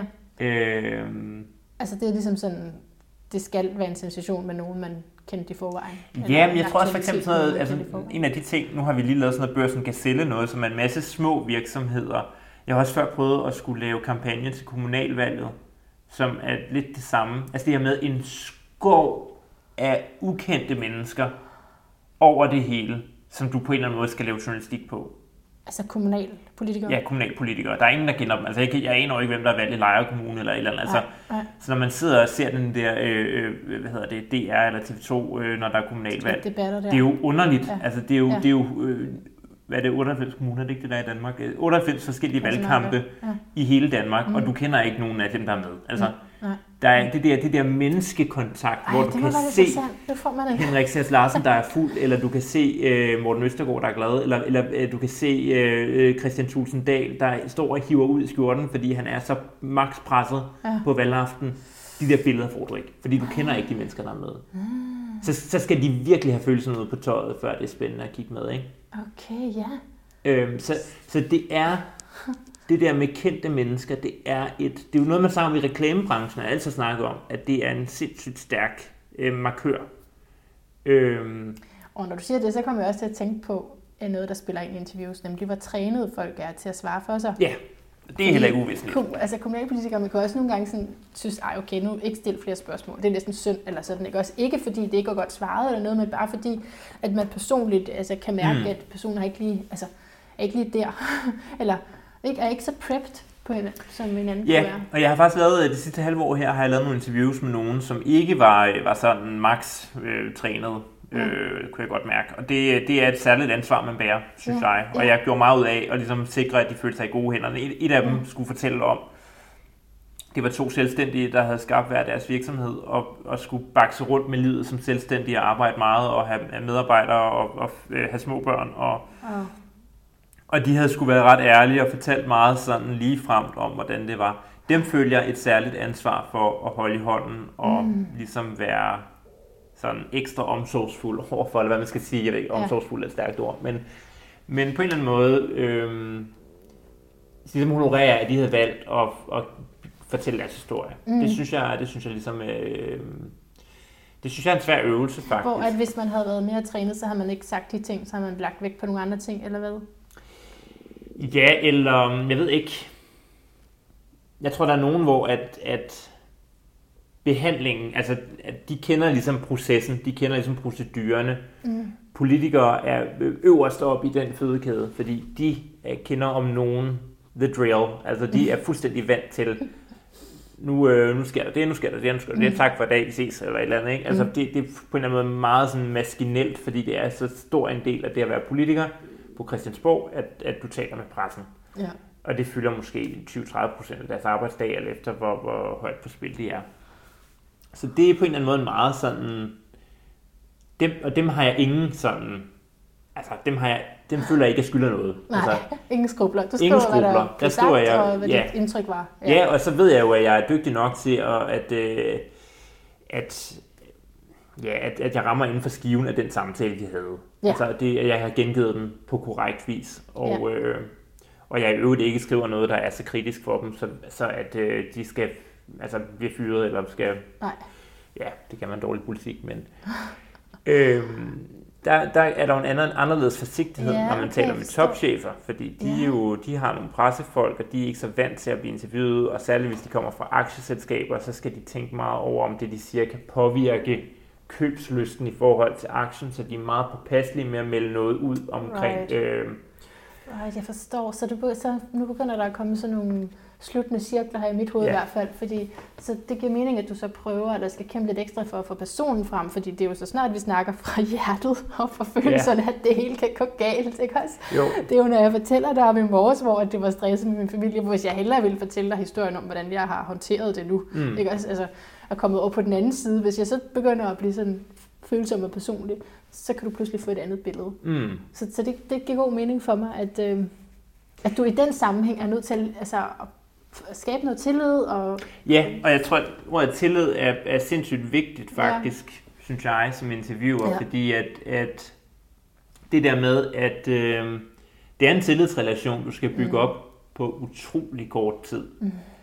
Øh, ja Altså det, øh, hvis du skal have nogen til at sige noget om deres familie, og sige noget om, hvad de, hvad de laver, når de har fri, og hvad de... Øh, og det er jo en super professionel relation. Altså du på en eller anden måde skal have noget ud af dem. Altså det, Ja. det har jeg altid haft lidt til, at jeg skal faktisk have noget ud af dig. Ja, Øh, jeg skal faktisk bruge dig lidt. Øh, de Ja. bruger selvfølgelig også mig. De bruger mediet. Altså Ja, de bruger børsen. Og, altså, ja. men, men det... Øh, lad mig lige høre lidt mere om det, hvordan altså at bruge, altså fordi du tænker, jeg er på arbejde, og hvis ikke den her plads bliver fyldt, altså jeg skal ligesom have, skrive noget. Ja. Altså er det den? Ja, det er meget den. Altså Ja. det der med, at, at jeg, øh, jeg gør jo ikke det her for... Øh, det er jo ikke en snak, vi har for hyggens skyld. Nej. Altså det er jo ikke for at være venlig. Jeg gør det jo for, at, øh, at der skal noget øh, i avisen. Ja, Altså jeg gør det jo for, for min arbejdsplads skyld, kan man sige. men der for, kommer dit formål vel så ind, ikke? Og siger, jamen du har faktisk også en mission med det her, og nogle højere tanker om, øh, hvad det kunne. Jo, det har jeg jo, og Så- det, men, og det prøver jeg jo så ligesom at gøre mig opmærksom på, jeg har Ja. ved at stille nogle spørgsmål, som er anderledes, eller hvad ved jeg. Ja, Men, men ja. det ved de jo ikke nødvendigvis. Nej, jeg de tænker bare, at der er en journalist, der kommer på børsen, og han skal skrive en artikel om. Jeg forstår, ja.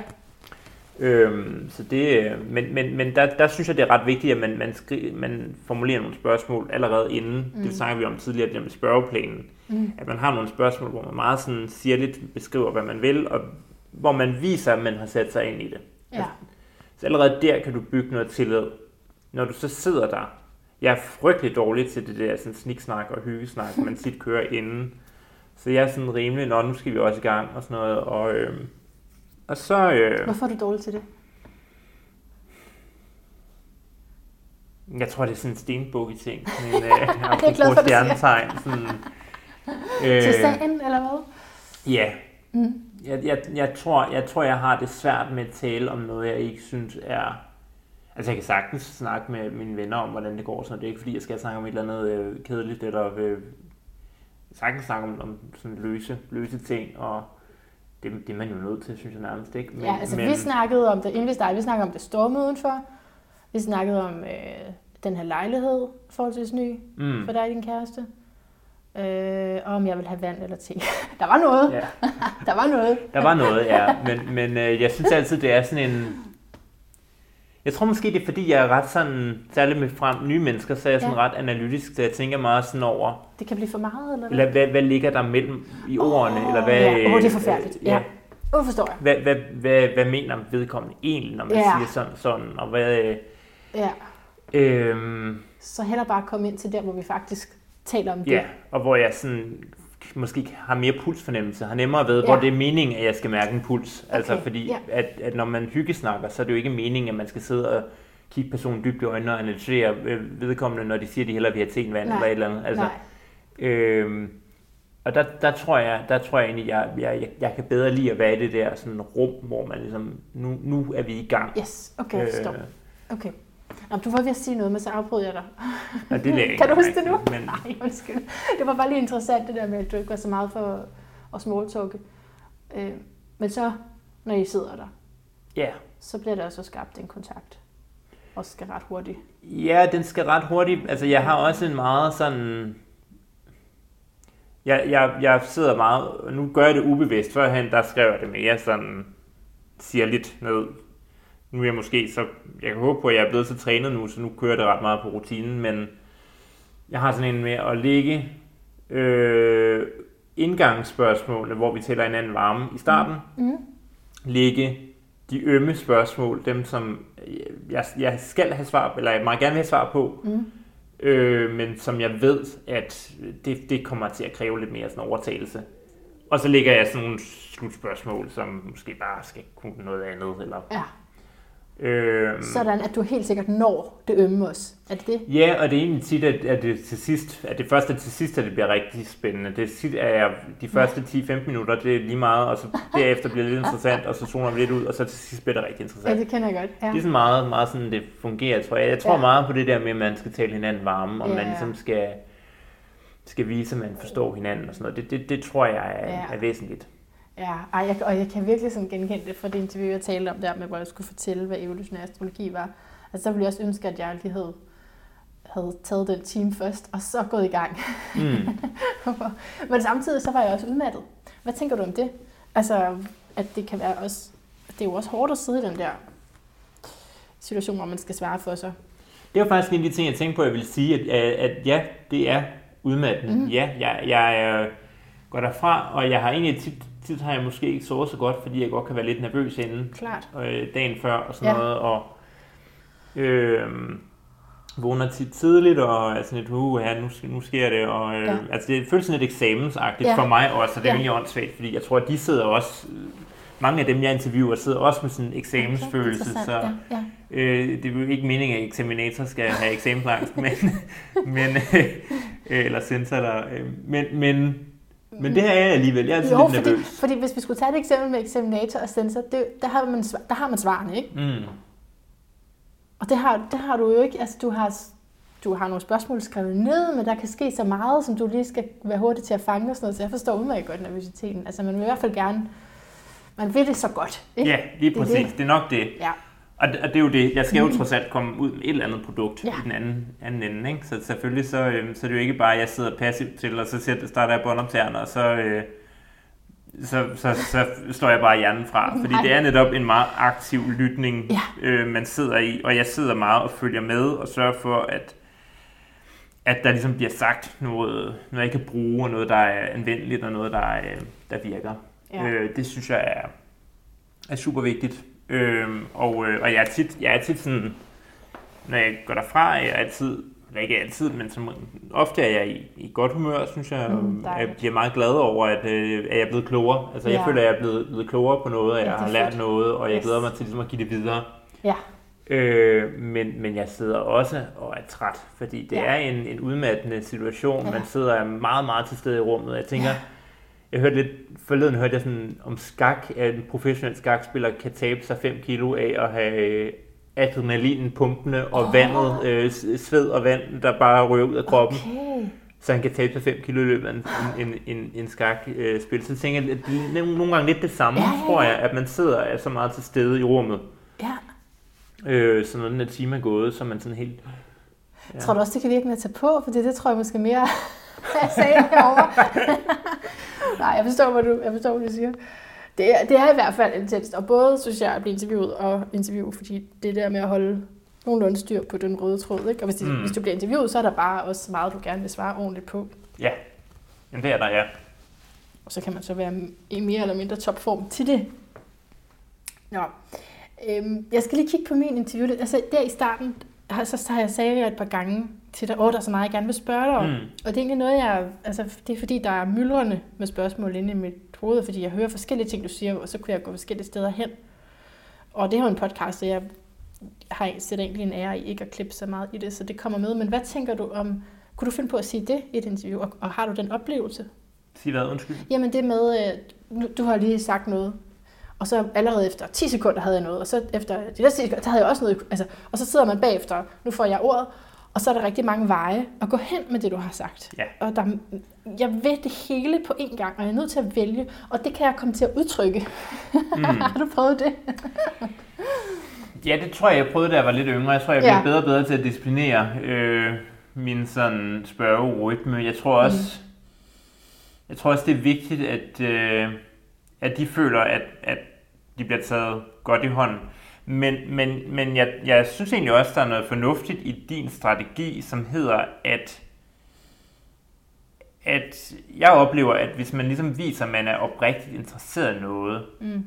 og hvis man oprigtigt, at, at man har noget viden om noget, og det bliver mere sådan samtaleagtigt, end det bliver, øh, end, end det bliver sådan en interviewform, Mm. sådan stiv interviewform, Ja. så, så får man også tit et, en bedre, øh, et bedre øh, interview ud af det. Mm. Og øh, det sidste interview, jeg lavede, der, der fik jeg faktisk at vide sådan, det var, det var jo en samtale, det var ikke et interview, og det tror jeg som en, en gave, at det var en, en god ting at gå derfra, Ja. velvidende, at, at du følte, at det var en, øh, en samtale mellem to ligeværdige parter, og ikke en, en sådan, jeg skal have noget af dig, du skal have noget af mig, eller sådan, altså den der sådan, Fordi det er der noget, der kan gøre en nervøs, så er det da det, ikke? Og det er jo simpelthen Ja. en forhørsituation, så lige præcis, ja. ja, altså man ikke kan Øhm, mærke den anden. Og det, det kan jo selvfølgelig være det rigtige, hvis, hvis du har øh, stjålet en masse penge, og du skal interviewe af børsen, så skal det jo selvfølgelig ikke være sådan en rar samtale, så skal det jo gerne være Mm. i hvert fald for, for vores medies skyld, der skal det jo selvfølgelig være en anden type samtale, men Ja. med det jeg laver, der, der må det jo godt være en samtale. Men har du prøvet det der? Med Ja, det har jeg prøvet, mm. dengang jeg var i praktik. Der Okay. lavede jeg jo nyheder. Det havde jeg. Jeg var ikke særlig god til at lave nyheder heller. Men der kan jeg huske, at jeg havde nogle sådan sager om nogen, der havde gjort noget, de ikke skulle og sådan noget, og så skulle man sidde og få dem til at svede, og så trykte man det i børsen, og så bagefter så øh, trak de sig helt, eller så trak de hele sagen tilbage, eller et eller andet sådan. Oh, har du øh, prøvet det også med, at øh, de har, der har blevet givet et interview, og så ringer de og siger, du må ikke bruge det? nej, ja, det har jeg også prøvet, ja. Ja, Hvad gør man så? Jamen, der er jo forskellige veje at gå. Man kan sige, enten, enten kan man vælge at sige, det skal du ikke blande dig i. Du har sagt det her, jeg har det på bånd. Vi trykker det. Kan man det? Det kan man godt. Hvad så- med etikken? Jamen, det er jo etikken. Okay. Altså, i virkeligheden, så kan man sige, du har som journalist ret til at, at gøre det, fordi du har foretaget Nå, øh, interviewet. De kan lave en, øh, en jury-sag med dig, øh, melde dig til pressenævnet, og så kan Ah, sagen køre der. Hvis du har interviewet på bånd, så kan du ligesom sige, det var det, der skete. Det var det, der blev sagt. Jeg er i min gode ret til at vælge den vinkel, jeg synes er den rette. Det er mit privilegie som øh, en del af pressens stand. mm. Det kan du vælge at sige. Du kan også vælge at sige, som jeg gjorde, øh, okay, vi, vi finder et kompromis. Jeg skriver noget andet, og vi finder et eller andet, mm. Som, som kan gøre os glade. Og det, nu sidder der måske, hvis der er nogen af mine kolleger, der hører det, og så sidder de og tænker, ej, det gjorde du sat med ikke. Men, men, men jeg tror for mig, det er vigtigt, det der med, du har at gøre med et menneske, som, altså min mission er ikke at afdække øh, ulovligheder, eller, øh, eller Nej. få ting frem. Det er jo at skabe et portræt af et menneske. Og hvis det menneske sidder og siger til mig, det der, det har jeg simpelthen ikke lyst til skal komme ud, Nej. og det, jeg føler, at du ligesom tog det et andet sted hen, Ja. hvor, jeg, hvor det ikke skulle tages hen, Ja, så, så følger jeg mig kaldet til at sige, "Nå, men okay, så, så Klart. laver jeg noget nyt. ja. Jamen, fordi mm, det har jo også konsekvenser. Ord har konsekvenser, udgivelser har har konsekvenser, ting, der ligger, man kan google sig til at finde, også Mm. år frem. Så det er jo en prekær sag, det der med, hvis man har fået sagt noget, medvirket noget, og man ikke vil det længere. Ja, så tror jeg også, jeg er overrasket over, hvor, hvor meget øh, indflydelse man har, når man sidder Ja. på et stort medie. Altså Jo. det, øh, Ja, det, det jeg, op, jeg oplever, at, at hvis jeg snakker med mine kilder om sådan det efterspil, der er kommet af, at jeg har skrevet en artikel, mm. så siger de tit sådan, det har været en mediestorm. Altså det har simpelthen, der har været så mange henvendelser, Ja. der har været så mange, der har skrevet, og ja, ja, ja. så, så det skal man jo også tage med, at, øh, at, at det betyder virkelig meget for dem, også ligesom det gør Ja. for mig, så betyder det faktisk måske endnu mere for dem, end det gør for mig. Ja. Ja. ja, det kender jeg jo så i mindre omfang med, at folk fortæller mig, at der er blevet altså, udsolgt på deres kurser eller noget i den stil. Ikke? Så Mm. der er blevet købt flere bøger og sådan noget efter interviewet. Men, men ja, jeg kender også den her, og nu skal jeg ikke nævne nogen særlige stjernetegn. Hvad var det, du sagde før? Ingen nævnt, ingen glemt. Det er meget godt. Ja, men der er en særlig øh, type, som, øh, som jo altså, kan blive meget kritisk over for sig selv. Det er faktisk en besværlig ting, tror jeg. Ikke også? Altså, og, og derfor så vil de høre først og fremmest interviewet, hvilket ikke er normal procedure for mig. Det er der nogen, der tror, at de bare automatisk får det tilsendt først. Men det vil simpelthen, jeg interviewer hver uge, det vil simpelthen tage for lang tid. det skal du heller ikke gøre med mig. Og skulle nok, det tak skal du have. Thank you so much. Nej, men så, så høre det, og så finde alle mulige ting, som så skal ud. og det er, det synes jeg, det er vanskeligt. Ja, Øh, fordi der alligevel også er en vinkel fra min side, selvom det ikke er noget, jeg har skrevet til eller omformuleret. Eller, og selvom at det, det, det er jo decideret det, der blev sagt, så er der stadigvæk en vinkel. Der er alligevel noget, jeg er glad for at komme med, og Mm. noget, som jeg, hvis det ikke var med, jamen så, ikke? Så det kan godt efterlade Ja. mig sådan lidt øh, følelsen af at være lidt plukket, når det er på den måde. Fordi det, det er sjovt. Ja, det er rent nok. Altså, der er nogle af de der typer, som er meget... Øh, jeg plejer at kalde det meget anale. Altså, som er meget sådan at det skal være på den her måde. Og altså, Ja. jeg, jeg, jeg synes, at det gode ved, det er faktisk en lille ting, som er meget sjov i øvrigt. Altså folk tænker altid, hvis man, hvis man interviewer de store fisk og de tunge, øh, tunge drenge og piger, jamen så må der være en, altså, så må det en hel masse rettelser, og de må have en hel masse, de gerne vil lave om i artiklen. Det sjove er faktisk, at, at det ikke er dem, som gerne vil rette en hel masse. Det er tit sådan skridtet under. Det, Ja, ja, det det, er det er mellemledersegmentet. Det er Ja. dem, som ikke har øh, helt lige så meget kanon øh, i sig, øh, ja. som, som gerne vil lave en hel masse om, og gå meget mere op i, at, øh, at, at er meget mere forsigtige omkring, hvordan de bliver fremstillet. Det er faktisk Topcheferne har aldrig, altså de har to rettelser. Ja, interessant. Øh, men det er min oplevelse også i forhold til bare en anden form for magt eller indflydelse, eller hvor, hvor, hvor langt man ligesom er med sin karriere. Det, godt, det kan godt være, når man er lidt nyere i det, eller sådan, at man kan blive mere nervøs for, hvad det er, der kommer ud. Men, men altså prøv at høre, og så, jeg har jo også lige nævnt forskellige interviews, jeg har medvirket i, som ikke, ikke synes er de fedeste, men man er nødt til også at slippe, både som den, der bliver interviewet, og som intervieweren. Så på et tidspunkt er man nødt til at slippe dommen over det. Mm. Kan du genkende det? Nødt til at sige, der er nogle andre, der skal modtage det her. Og her, det gik sådan her, det var sådan her, eller det endte ud sådan her. Ja, ja. Jamen, jeg tror, det, det kender jeg virkelig, virkelig godt, og jeg tror, jeg selv er meget, øh, meget prekær omkring det, jeg lægger ud. Øh, det er, ikke, det er ikke fordi, jeg sidder og nørkler rundt i det længere tid end højst nødvendigt, synes ja. jeg. Men, ja. men jeg kan godt... Øh, jeg kan, noget af det, der kan gøre mig bekymret, er, at jeg ligesom føler, at jeg skal leve op til mig selv, når jeg var bedst. og det, det er jo noget fis et eller andet sted, fordi jeg er jo ikke bedre end, end det, det menneske, jeg sidder og interviewer. Altså, jeg er jo ikke mere end det, jeg, jeg får hjem. Det er jo ikke en roman, jeg har skrevet. Nej. Altså, jeg er jo dybt afhængig af, at det er et mm. samspil. Mm. Og hvis ikke jeg får noget, mm. som er interessant, hvis jeg taler med et meget kontrolleret menneske, et meget ja. tilknappet menneske, ja. jamen så, altså, så kan jeg jo ikke lave noget, der er, er helt vildt vedkommende, og øh, øh, så er det svært at bringe empatien, som jeg bruger som, som ja. værktøj, ja. det er svært at bringe den i spil, ja. hvis det er en person, der er meget tillukket i mm. forhold mm. til at, at være øh, empatisk med, eller hvad man skal ja. sige, ikke? eller åben, åben for, for den, øh, at man kan være holde med dem, også, ja. eller være mod dem for den sags skyld. Ikke? Det er jo, jo derfor, de er det. Ja. Det, øh, det er risikabelt. Men, men der, der, der, det tror jeg, jeg selv skal arbejde lidt med at være mere tilgivende over for, at, øh, at man rammer den ikke hver gang. Mm. Og det, øh, nogle gange er det jo selvfølgelig også min egen skyld, og nogle gange så, øh, så er der bare ikke noget at sige til det. Så var det bare sådan, det skulle være. Præcis. Og det skal ikke være kunst hver gang. Altså det... Øh, mm. okay. Nej, fordi jeg tænker netop, fordi det er kunst, så kan jeg godt afpersonalisere eller depersonalisere det jeg kan godt sende det ud, selvom jeg ikke er, synes faktisk slet ikke, den var der den her gang. Men det kan jo være, der var nogle andre, der kunne bruge det.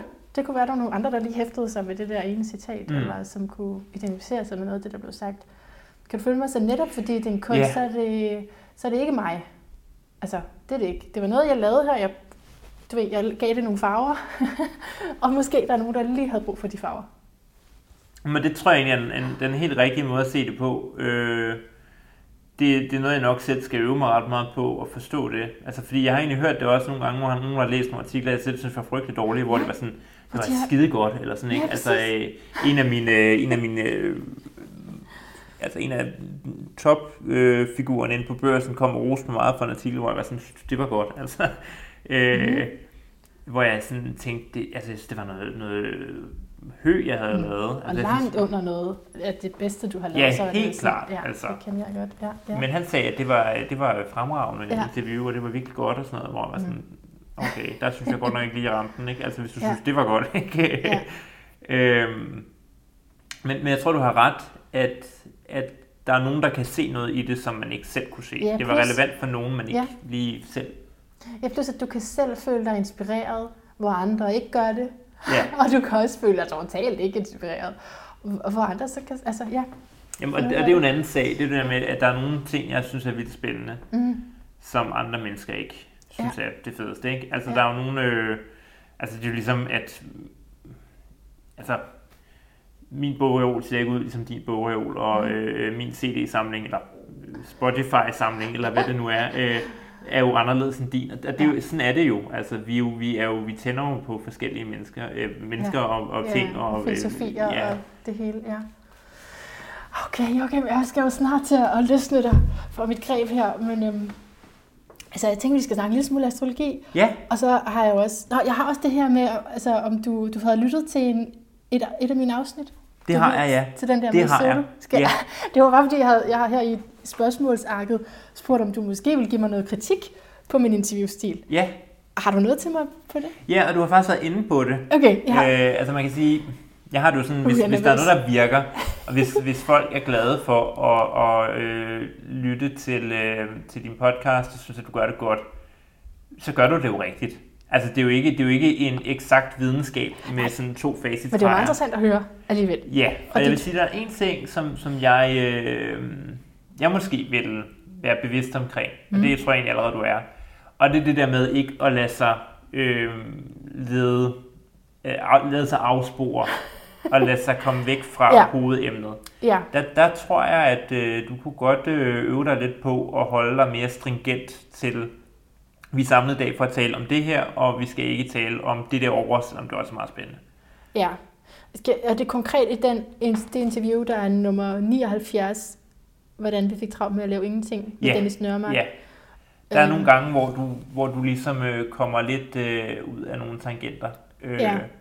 Og, øh, øh, og det, jeg synes ikke, at det var, det var ikke der, hvor det blev sådan, nu er vi helt væk fra, fra vinduet. Nu er, det, nu er det fuldstændig uvedkommende. Nu har det intet at gøre med emnet. Nej. Men der var bare nogle gange, hvor jeg lagde mærke til sådan, at nu kan jeg selvfølgelig, jeg skulle Jamen, jeg, kan, det jeg ned, kan, tror godt, jeg kan huske tilbage, fordi jeg spurgte på det tidspunkt, der var jeg vist ansat på, øh, på pædagogseminariet som, som underviser, og også noget med at være sensor. Og så, jeg synes, jeg spørg, spurgte noget med, hvem er det, man Ja. skulle holde med? Ja. Er det, altså, fordi, hvad for, ja.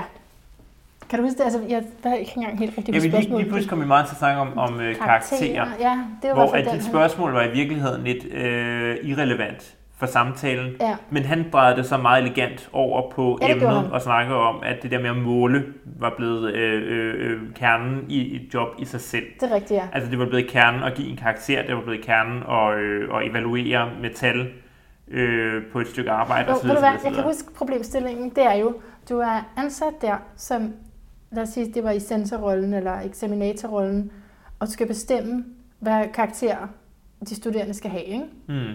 Og så har du, så har du en pædagoguddannelse, der gerne vil have, at de klarer sig rigtig godt. Så der er det jo bedst i forhold til dem, som jo egentlig er dem, der har ansat dig, at give 12. Mm. Men så er der jo nogle kriterier, der, som, øh, som de skal leve op til, og så kan man måske synes, de skulle have mindre. Øhm, altså, det, der er jo en faglig vurdering, det er ikke fordi, jeg er helt blind for det, men jeg, jeg føler bare lige pludselig sådan, at der er forskellige øh, parametre, du, hvem skal du navigere efter? Eller er det sådan samfundsmæssigt, skal jeg tænke på, hvordan det er, når de kommer ud? Så, så dur det simpelthen ikke, jeg har givet 12 her, fordi de skulle have haft. Det er bare sådan, hvor du, jeg ved godt, altså, Mm. der er sikkert nogen, der rent fagligt kunne sætte mig ned og sige, det er det her, du skal bedømme efter. Men bare sådan, på det højere plan, så er det interessant, at selve uddannelsen vil jo gerne have, at der var... Så mange, der fik 12 som Ja, muligt, ja. det er da det. ja. Så det var egentlig det, jeg prøvede at spørge om. Men måske jeg ikke fik det helt udtrykt, det er klart Mm. og det synes jeg er en af mine svagheder, at jeg ikke gør det tit. Og det er rigtigt, så greb han nemlig hurtigt, og, og hvis han ikke havde gjort det, så kunne der jo godt have sket noget andet i et samtale. Ja, altså man kan sige, det, det handler også meget om, altså, Tavshed. ja, eller, eller han var gået en anden vej. Ja. Altså, hvis, hvis, hvis han var gået en helt anden vej. Ja. altså, og begyndt at snakke om noget, som overhovedet ikke var relevant, så, så kunne samtalen jo øh, være, være blive uaktuel. Og der tror jeg, at, altså, der er min tese lidt, at du måske godt kunne øve dig lidt på at, at holde dig mere sådan til formularen. Eller til, Ja. Men omvendt, så synes jeg også, at der er jo nogen, det kan jeg huske, jeg havde en, en, en øh, jeg hørte, jeg havde en medarbejder engang, som hver gang det var ved at blive spændende, så drejede han over på sin, sin, øh, sin spørgeplan og de spørgsmål, han havde forberedt. Og det var jo sådan, det er jo, det er jo her, du skal undersøge Ja. det. Altså, Ja, så, så det er jo et, et råd med modifikationer. ja, jeg forstår altså, det, Ja. og jeg, jeg kan godt lide det. Men, og, og det jeg tænkte på i den, jeg kan faktisk godt huske situationen, det betød noget for mig i det, det interview der. Det det, gjort alle sammen, men jeg kan også huske det moment. Og det var fordi, at jeg synes, jeg gerne, altså jeg gerne ville have det til at blive konkret ind i mit liv. Det Mm. der med soloarbejde. Og ikke for, at det skulle være mit, men for, at det lige blev lidt mere personligt og ømt med selv at stå midt i det. Frem for at tale om alle de der andre. Mm. Som har gang i at skulle leve op til nogle ydre standarder. Men sådan, så, så jeg havde både en bevæggrund Ja, og det, det, samtidig... det, vil jeg også, det er måske også en anden lektie, som du kan Ja. øve dig på, og det er jo en balance. Altså, jeg, jeg tror meget på sådan balancer her i Ja. tilværelsen. Øhm, og jeg, jeg synes, der er noget rigtigt ved at bruge sig selv, Ja, øh, og det gør jeg også meget, når jeg taler med folk. Altså, jeg, og jeg er egentlig rimelig reserveret og sådan noget, når jeg, når jeg interviewer. Men, men jeg har for eksempel sagt til en topchef, at jeg har et familiemedlem, der arbejder i hans virksomhed, og hun bad mig stille det her det spørgsmål. Og sådan. Ja, altså på en eller anden måde trækker mig selv ind i det, eller min, ja. min, egen, min egen opfattelse af, hvordan det må være at have deres job, eller whatever. Ja, Øh, men man skal selvfølgelig passe på, at det ikke bliver så meget mig, så det Ja. ja. bliver irrelevant for andre Ja, ja, det- mennesker. det hele handler om mig. Lige præcis. Ja. Det, er jo, en- det er jo en afvejning. Ikke? Det er men, faktisk en, vi jeg virkelig har svært ved. Ja. Men jeg synes, jeg Ja. synes der er noget rigtigt i at bruge sig selv. Ja. Og det er en, en, en rigtig ting, det der med at tale om sine egne øh, problemer og sine egne øh, kampe. Ja. Det synes jeg, fordi det gør det også meget menneskeligt. Ja. Ja, det kan noget. Og det synes jeg var en god kritik, Joachim. Jeg synes, du både du sagde noget godt først, og så kritik i midten, og så lige rundet af med noget godt. Ligesom Burgermodellen, som man ja. kalder det. Ja. Ja, men det, og jeg synes, du, ja, du pinpointer meget godt, hvad jeg selv tænker over, med, og hvor man selv er henne i det. Er det ikke? Det er et interessant øh, spændingsfelt, tror jeg, uanset hvad som Mm. journalist. Hvor er du selv henne med det? Det kommer jo ligesom igennem dit filter. Så, Helt sikkert. Ja. Helt sikkert. nå. Skal vi snakke lidt om dit horoskop? Ja, Inden det sidste spørgsmål, som jo er, hvad er din død et bedre liv? Øhm, jamen, altså jeg føler bare, at alt, hvad du har sagt, det er så, det er så smukt i dit horoskop også. Altså fordi det her med, hvad du snakkede om, bløde værdier og hårde værdier, ikke?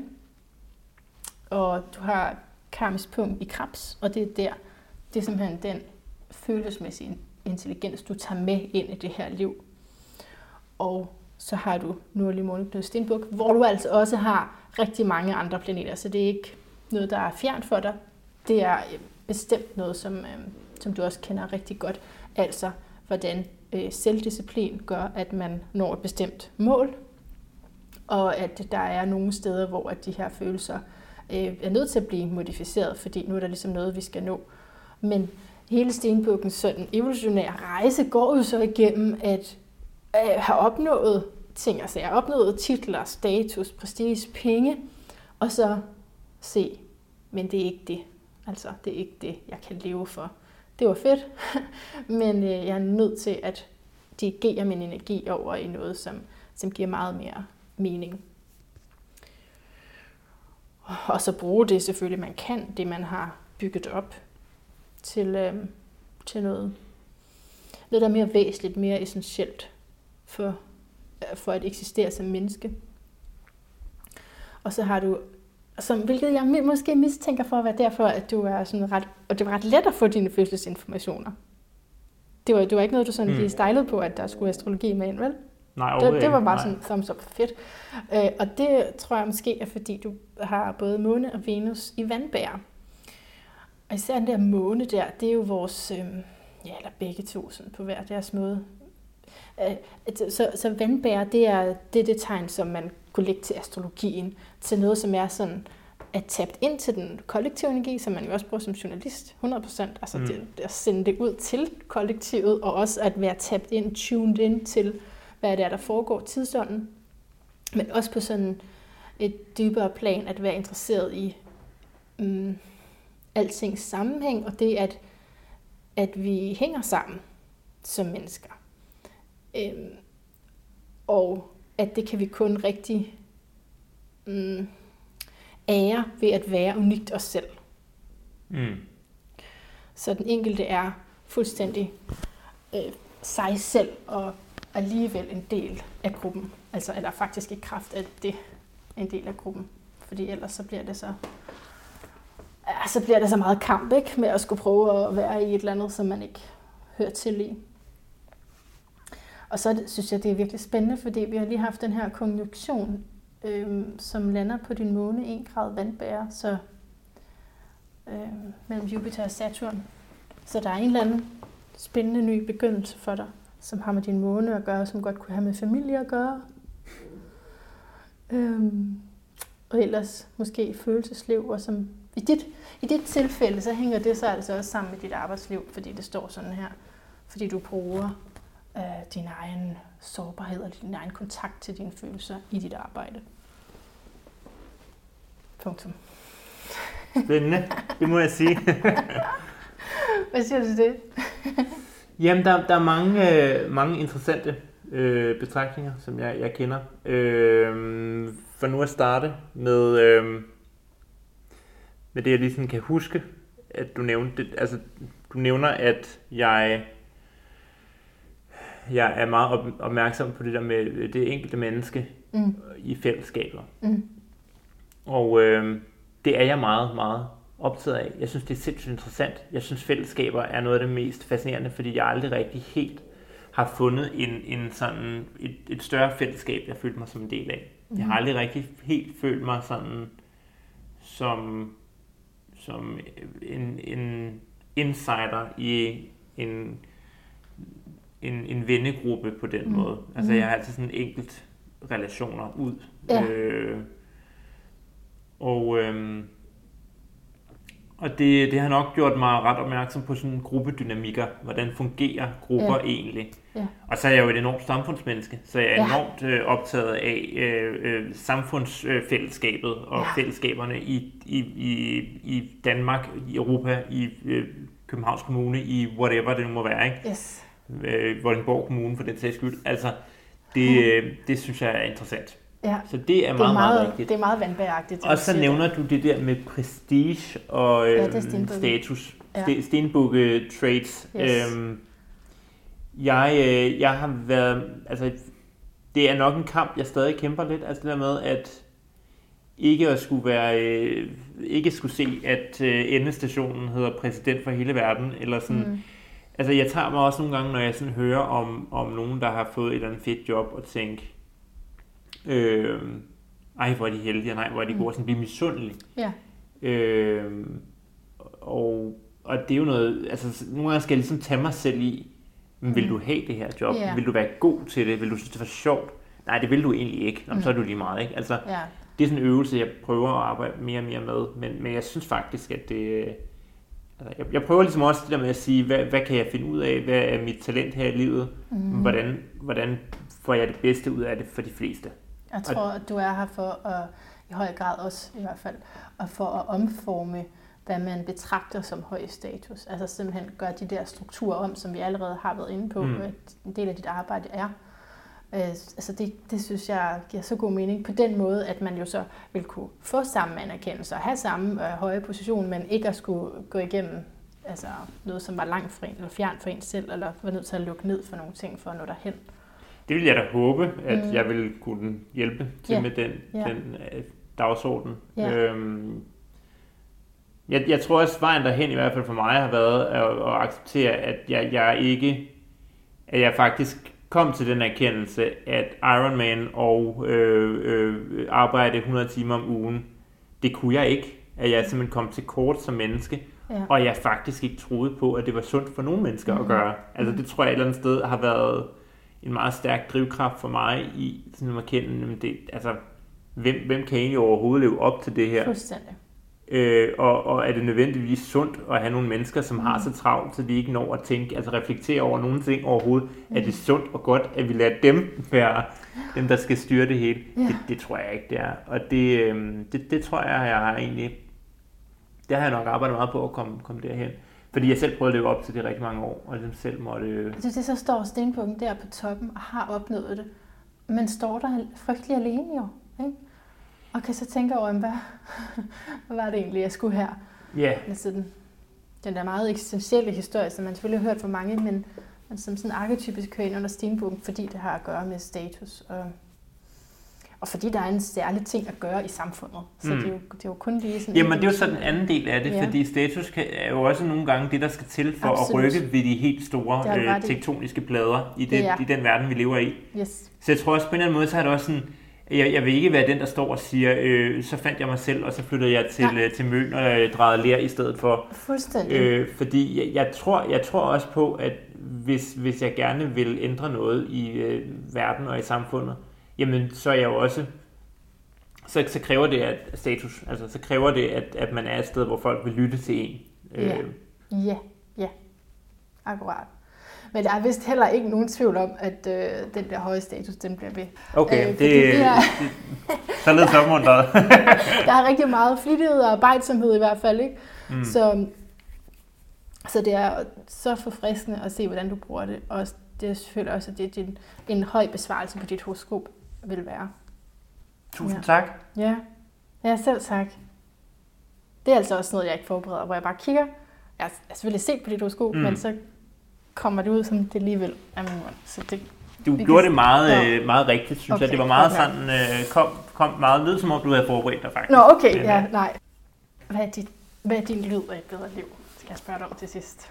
Jeg synes jo, jeg vil starte med at sige, at jeg synes, det er et fremragende spørgsmål. Ja. Altså, fordi det er jo en måde at gøre noget meget komplekst og noget meget diffust, meget håndgribeligt. Fordi at alting har en lyd, ligesom alting, eller mange ting har en duft og en lyd mm. og Mm. en stemning på en eller anden måde. Det er jo en måde at knække en stemning ned til, til noget. Og jeg, jeg tænkte meget over det. Og jeg... Øh, ja, hvad, hvad... Jeg tror... Altså, i gamle dage havde jeg nok sagt, at det var lyden af, øh, af en, en busstation i øh, Jordan, eller i øh, Israel, eller et eller andet øh, øh, Turkmenistan, eller hvor det nu kunne være. Og sådan den der øh, sådan puls, der er sådan nogle steder. Okay. Det tror jeg ikke, jeg synes længere, fordi at det, det, kan vi jo ikke, det kan vi jo ikke have som lykken hele tiden. Hvis så er den set med flygtig, så er det meget sjældent, Ja. at man, man har et godt liv, hvis man synes, at, at det, er et, altså det, det er et bedre liv, at det mm. er, når man er på farten. Det bliver et meget ensomt liv også, tror jeg. Øhm, så jeg tror simpelthen, jeg vil sige, altså, jeg har et par lyde, hvis jeg må, må jeg, må jeg tage et par endelig, lyde. endelig. Øhm, sådan grøntsager, der, der, der bliver svitset af. Oh. Det, det synes jeg er en, øh, en fremragende lyd. Jeg elsker at lave mad, jeg elsker at spise mad. Jeg er meget, meget glad for mad. Og jeg synes, at, øh, at det er, det er sådan, den der duft, der kommer, og øh, sådan løg, der bliver svitset af, og, og sådan god stemning. Øh, det, øh, det, det er nok den ene lyd, jeg vil vælge. Mm-hmm. Den anden er lidt derhen af. Det er, øh, det er øh, lyden af en korkprop, der ryger op. Det er sådan lidt en alkoholikerlyd, men, men øh, jeg, jeg, tror, jeg, jeg tror, der er noget sådan den der med, så sidder man, jeg drikker aldrig alene, og så sidder man og hygger med nogen, man, man Ja. ja. godt kan lide, nogle venner, eller sin kæreste, eller hvem det nu er. Og nu ved man, nu bliver det meget sjovere.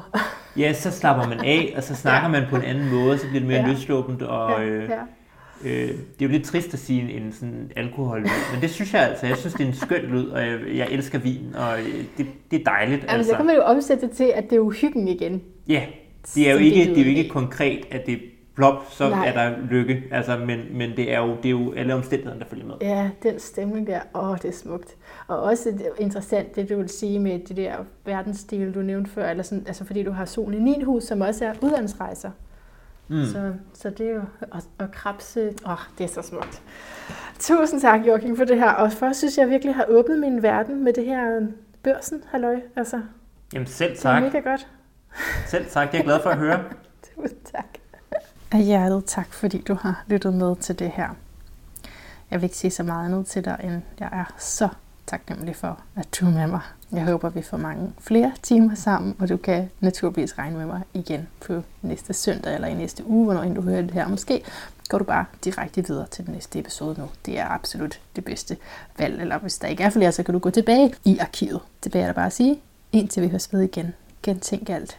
Måske især magten, der altid er i de ord, du siger til andre og til dig selv.